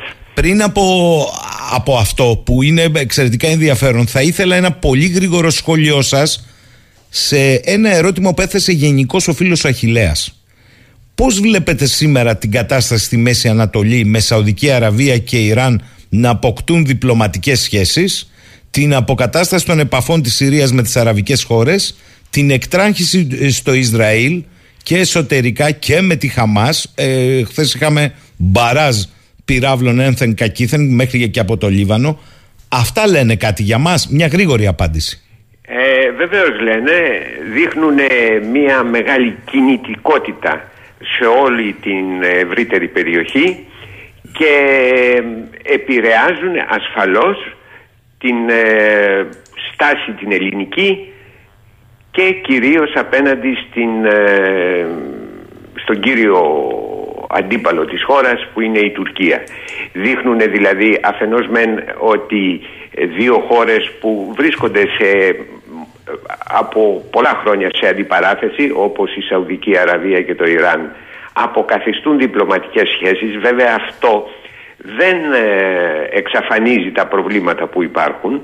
Αποκτούν διπλωματικές σχέσεις ε, ε, που νομίζω ότι είναι κάτι το οποίο γίνεται σε πολλές περιπτώσεις. Παραδείγματος χάρη η Τουρκία με το Ισραήλ, η Τουρκία με την Αίγυπτο που δεν είχαν διπλωματικές σχέσεις θα αποκαταστήσουν διπλωματικές σχέσεις. Αλλά αυτό βεβαίως δεν αλλάζει τις ισορροπίες και τις, ε, τους συσχετισμούς. Μάλιστα. Τώρα. Τώρα το Ισραήλ βεβαίως βρίσκεται σε μια εσωτερική κρίση ε, πολιτική ε, και βεβαίως ε, συνεχίζει τις επιδρομές καταστόχων στο Λίβανο, στη Συρία, στην, στο Σινά. είναι ένα μόνιμο πρόβλημα αυτό Δηλαδή ανέκαθεν το Ισραήλ πολλά χρόνια κάνει αυτές τις επιθέσεις βασικά προσπαθεί να εξουδετερώσει δυνάμεις οι οποίες το απειλούν. Δηλαδή στη Συρία χτυπάει κυρίως ο, δυνάμεις που ελέγχονται από το Ιράν. Άρα είναι η συνέχεια. Μην, μην επεκταθείτε περισσότερο. Ναι. Ε, θέλω να έρθουμε στο άλλο κεφάλαιο. Αυτό που είπατε ότι Πίσω από όλο αυτό που φαίνεται ως διπλωματική άνοιξη, αν και ο Μαρτυριάρης Καλίν μας είπε ότι δεν έχει καμία σχέση ούτε με την άνοιξη ούτε με τους σεισμούς, γίνεται καιρό τώρα αυτή η επαφή. Αλλά, εν πάση περιπτώσει, λέτε εσείς ότι υπάρχει μια ευρύτερη διάσταση ναι. ε, με καταναγκασμούς που μας έχουν επιβληθεί από την Τουρκία; Ναι, μας έχουν επιβληθεί καταναγκασμοί ε, ε, εδώ και χρόνια. Ε, διαχρονικά δηλαδή από τα ίμια και μετά τουλάχιστον και από το βεβαίως από την εισβολή στην Κύπρο το 1974. Ε, αυτή η βελτίωση των σχέσεων που παρουσιάζεται με την Τουρκία και μάλιστα ε, η θέση του Υπουργού Εξωτερικών να σας θυμίσω ότι σε μια πρόσφατη συνέντευξή του ο κύριος Δένδιας ε, στο πρώτο θέμα, στην εφημερίδα πρώτο θέμα είχε πει ότι η τουρκική παραβατικότητα έχει μετατραπεί σε κάτι το ανύπαρκτο. Δεν υπάρχουν παραβάσεις στο Αιγαίο, δεν υπάρχουν υπερψήσεις, δεν υπάρχει τοξική διατύπωση λόγου, δεν υπάρχει λεπτική επιθετικότητα, δεν υπάρχει απειλή χρήσης βίας. Ε, απίστευτα πράγματα, δηλαδή όντως όλα αυτά δεν υπάρχουν αυτή τη στιγμή. Αλλά γιατί δεν υπάρχουν αυτά; Γιατί η Τουρκία δέχτηκε ένα ισχυρότατο ε, πλήγμα ε, με το σεισμό. Υπέστη μια τεράστια καταστροφή οικονομική, κοινωνική κτλ. Και βεβαίως άλλαξε την τακτική της αναπροσανατόλισε την τακτική της προκειμένου να γλύψει τις πληγές της να επουλώσει τις πληγές της και μετά θα επανέλθει. Όλα τα άλλα θέματα τα οποία ε, χωρίζουν τις δύο χώρες παραμένουν στο τραπέζι. Γι' αυτό δεν υπάρχει καμιά αμφιβολία. Και αντί εμείς να εκμεταλλευτούμε την αδυναμία αυτή της Τουρκίας, δηλαδή βρίσκεται σε μια αδύναμη κατάσταση αυτή τη στιγμή λόγω της φυσικής καταστροφής που υπέστη και λόγω και υπάρχει και ένας άλλος λόγος η προσπάθειά της να εξασφαλίσει την αγορά των F-16 από τις Ηνωμένες Πολιτείες εμείς ερχόμαστε ως ε, ηγεσία, ως κυβέρνηση και ως ε, γενικότερα πολιτικό σύστημα και λέμε να η ευκαιρία.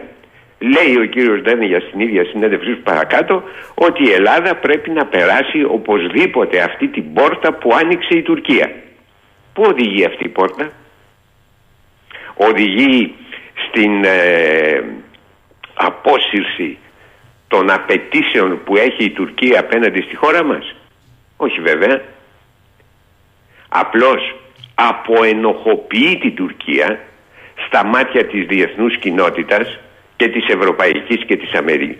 αμερικανικής ουσιαστικά υπονομεύει αυτή η στάση της ελληνικής πλευράς τις προσπάθειες που κάνει ο Ρόμπερτ Μενέντες και άλλοι γερουσιαστές στις Ηνωμένες Πολιτείες να μην δοθούν τα F-16 στην Τουρκία διότι παραβιάζει μεταξύ των άλλων γιατί υπάρχουν αρκετές προϋποθέσεις παραβιάζει τον εναέριο χώρο μιας άλλης χώρας μέλους του ΝΑΤΟ τον υπονομεύουμε με αυτόν τον τρόπο. Λέμε ότι τώρα δεν υπάρχουν. Άρα εντάξει ε, παιδιά ας τους δώσουν οι Αμερικάνοι τα F-16 εξάλλου και ο κύριος Συρίγος το είχε πει παλιά ότι θα τα πάρουν τελικά λοιπόν ε, παράλληλα όμως κύριε Σαχίνη παραμένουν οι πολύ ε, επιθετικές και απειλητικές διαθέσεις της Τουρκίας σε όλα τα υπόλοιπα θέματα. Να σας πω κάτι κύριε Ιγκλέση και θα συνεχίσετε. Θυμάμαι πριν τους σεισμούς ότι ένα βασικό αφήγημα στην εσωτερική, τη δική μας ε, επικαιρότητα ήταν ότι σηκώνει τους τόνους και απειλεί η Τουρκία γιατί οι επικοινωνιολόγοι και δημοσκόποι έχουν ε, συμβουλεύσει τον Ερντογάν κάντο παίρνεις ψήφους. Γιατί να μην σκεφτώ εγώ καλό προαίρετα ότι μετά τους σεισμούς οι ίδιοι δημοσκόποι και επικοινωνιολόγοι του είπαν βάλε πιο χαμηλά την ατζέντα των εθνικών δεν πουλάει αυτή τη στιγμή οι σεισμούς πρέπει να παίξει με την εσωτερική σου τέτοια για κατανάλωση. Γιατί δηλαδή τώρα δεν ισχύει αυτό και ίσχυε πριν; Καταλάβατε, το εννοώ για μας. Εδώ. Ναι, ναι, ναι, ναι, ναι. Είναι πολύ σωστό αυτό. Ε, Πολύ σωστή αυτή η σκέψη. Ε, πραγματικά σε μια χώρα που έχει υποστεί ένα τέτοιο μεγάλο πλήγμα με τόσες χιλιάδες νεκρούς, με, οικονομικές, με οικονομική καταστροφή. Να σας θυμίσω μόνο ότι ο Οργανισμός Τροφίμων του ΟΗΕ, ο ΦΑΟ, λέει ότι χρειάζονται περίπου 103 δισεκατομμύρια ευρώ για να αντιμετωπιστούν οι συνέπειες της καταστροφής στη γεωργική αγροτική παραγωγή της Τουρκίας. Μάλιστα. Λοιπόν, η Τουρκία έχει ένα μεγάλο εσωτερικό θέμα, αυτό της ε, καταστροφής από το σεισμό. Και βεβαίως ο τουρκικός πληθυσμός δεν θα ήταν διατεθειμένος τώρα να ακούει ότι θα έρθουμε μια νύχτα ξαφνικά. Άρα κύριε Γκλέση και επιστρέφω στον αρχικό σας ε, ε, συλλογισμό. Οι καταναγκασμοί, το λέει εδώ και ο φίλος ο Νίκος, μας επιβάλλονται από την Τουρκία ή από κάποιους συμμάχους ή και τα δύο ή και τα τρία τελικά δεν είναι καθόλου καταναγκασμοί αλλά αυθεντικές δικές μας πρωτοβουλίες που μάλιστα λαμβάνονται και ελαφρά την καρδία. Κοιτάξτε ε, κύριε Σαχίνη, οι, οι, οι καταναγκασμοί επιβάλλονται από την Τουρκία και επιβάλλονται επειδή εμείς είμαστε αδύναμοι και υποχωρητικοί και ακολουθούμε μια κατευναστική πολιτική. Και βεβαίως σε αυτό το σκηνικό έρχονται και επεμβαίνουν οι σύμμαχοι. Τώρα, οι μεν Αμερικάνοι έχουν ως πρωταρχικό μέλημά τους να μην διαταραχθεί η συνοχή της νοτιοανατολικής πτέρυγας του ΝΑΤΟ. Ελλάδα και Τουρκία πρέπει να τα βρούνε με κάποιο τρόπο για να μείνει το ΝΑΤΟ ενιαίο και συμπαγές. Οι Ευρωπαίοι και κυρίως το Βερολίνο και οι Βρυξέλλες ενδιαφέρονται για τη μεγάλη αγορά, την τουρκική αγορά, τις επιχειρήσεις που έχουν εκεί επενδύσει, τις εξαγωγές προϊόντων κτλ. Επίσης αυτοί ενδιαφέρονται να μην υπάρξει ελληνοτουρκική αντιπαράθεση, σύγκρουση κτλ. Αυτό είναι το σκηνικό κατά τη γνώμη μου. Όλα ξεκινούν από το γεγονός της ελληνικής αντίδρασης απέναντι στις ε, διεκδικήσεις της Τουρκίας. Πρέπει να θυμίσω σε αυτό το σημείο κάτι που είναι ε, σημαντικό στοιχείο της ε, γεωστρατηγικής.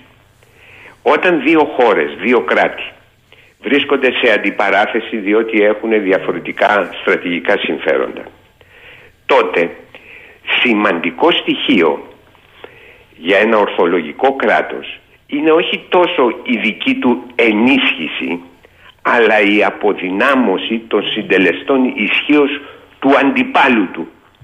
Δηλαδή καλά κάνουμε και ενισχύουμε όσο ενισχύουμε γιατί και αυτό είναι ανεπαρκές τις ελληνικές ένοπλες δυνάμεις. Αλλά πρέπει η στρατηγική μας να προσανατολίζεται στην αποδυνάμωση των συντελεστών ισχύως της Τουρκίας. Και με αυτό που γίνεται τώρα, με αυτή την ε, διπλωματική άνοιξη που ονόμασα, δεν το κάνουμε αυτό, κάνουμε το αντίθετο. Ενισχύουμε την Τουρκία. Δείχνουμε στους, ε, στη διεθνή κοινή γνώμη και στις, στα κέντρα αποφάσεων ότι η Τουρκία είναι ένας, δι- μια διαλλακτική χώρα που έχουμε βρε παιδί μου κάποια μικρά προβληματάκια ε, θα τα βρούμε συζητώντας μεταξύ μας. Αυτό τους δείχνουμε. Δεν την αποδυναμώνουμε.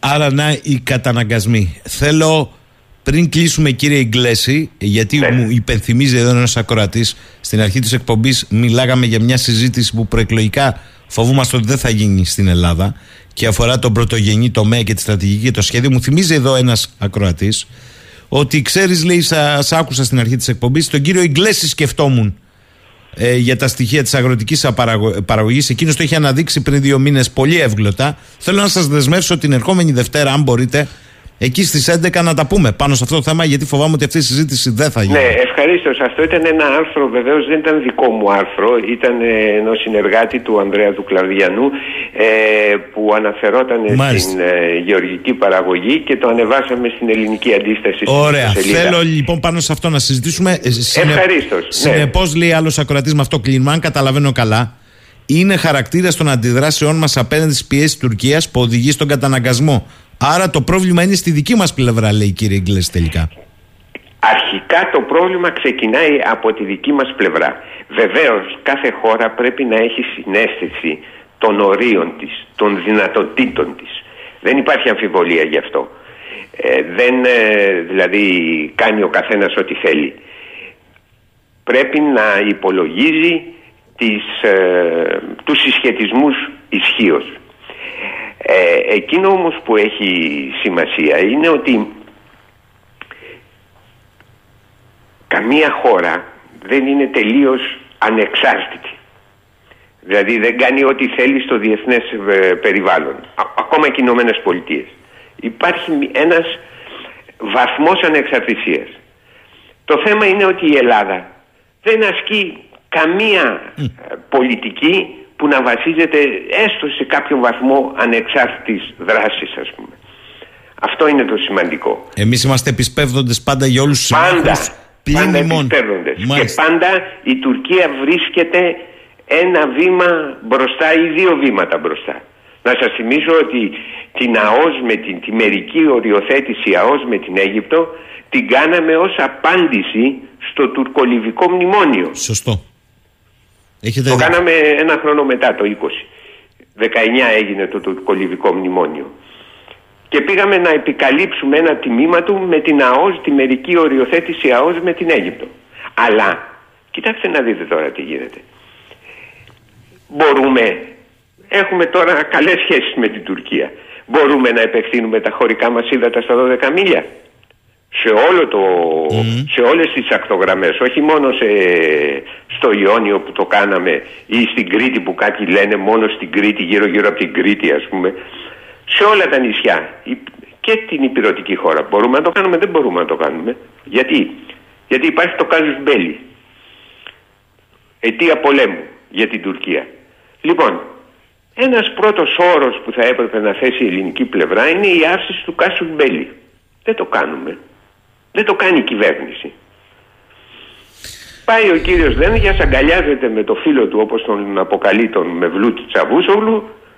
Το κάσους μπέλι είναι Μα, στην άκρη. καλά, Παραμένει. το- τον κύριο και εμείς Δε- δεν τολμάμε. τον κύριο Είναι Δένδια 27-28 χρόνια τώρα αυτή η ιστορία με το βέβαια. κάσους μπέλι. Ε, βέβαια, έτσι είναι. Εδώ βγήκανε κολλητοί ο κύριος Παναγιοτόπουλο με τον κύριο Ακάρ. Λες και ήταν συμμαθητές στον Υπηαγωγείο. Ναι. Ε, εντάξει. Ύστερα, να σας πω και κάτι άλλο.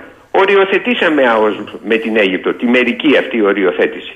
Γιατί δεν ε, χαράσουμε οικόπεδα να τα βγάλουμε σε δημοπρασία, να έρθουν ξένες εταιρείες να εξερευνήσουν.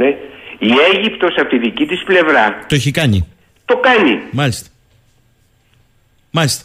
Νομίζω ότι μας δώσατε το στίγμα. Θα τα πούμε τη Δευτέρα με άλλη θεματική, αλλά σας δεσμεύσαμε πονηρός στον αέρα. Εντάξει κύριε Λοιπόν, Σακίνη, σας ευχαριστώ. Να είστε Καλή καλά, σας κύριε μέρα. Ιγκλεσί. Κα- Καλή σας ημέρα. Λοιπόν, ε, κλείνω με ένα μήνυμα του φίλου μου του, του Γιάννη από το Λονδίνο. Καλημέρα και καλό Πάσχα, λέει. Συγχαρητήρια στον Παντελή και σας εύχομαι υγεία και χαρές Γιάννης από Λονδίνο. Καλημέρα σε όλους. Θα τα πούμε μέσα στη Μεγαλοβδομάδα μέχρι τη Μεγάλη Τετάρτη. Θα τα πούμε λοιπόν Μεγάλη Δευτέρα. Καλημέρα.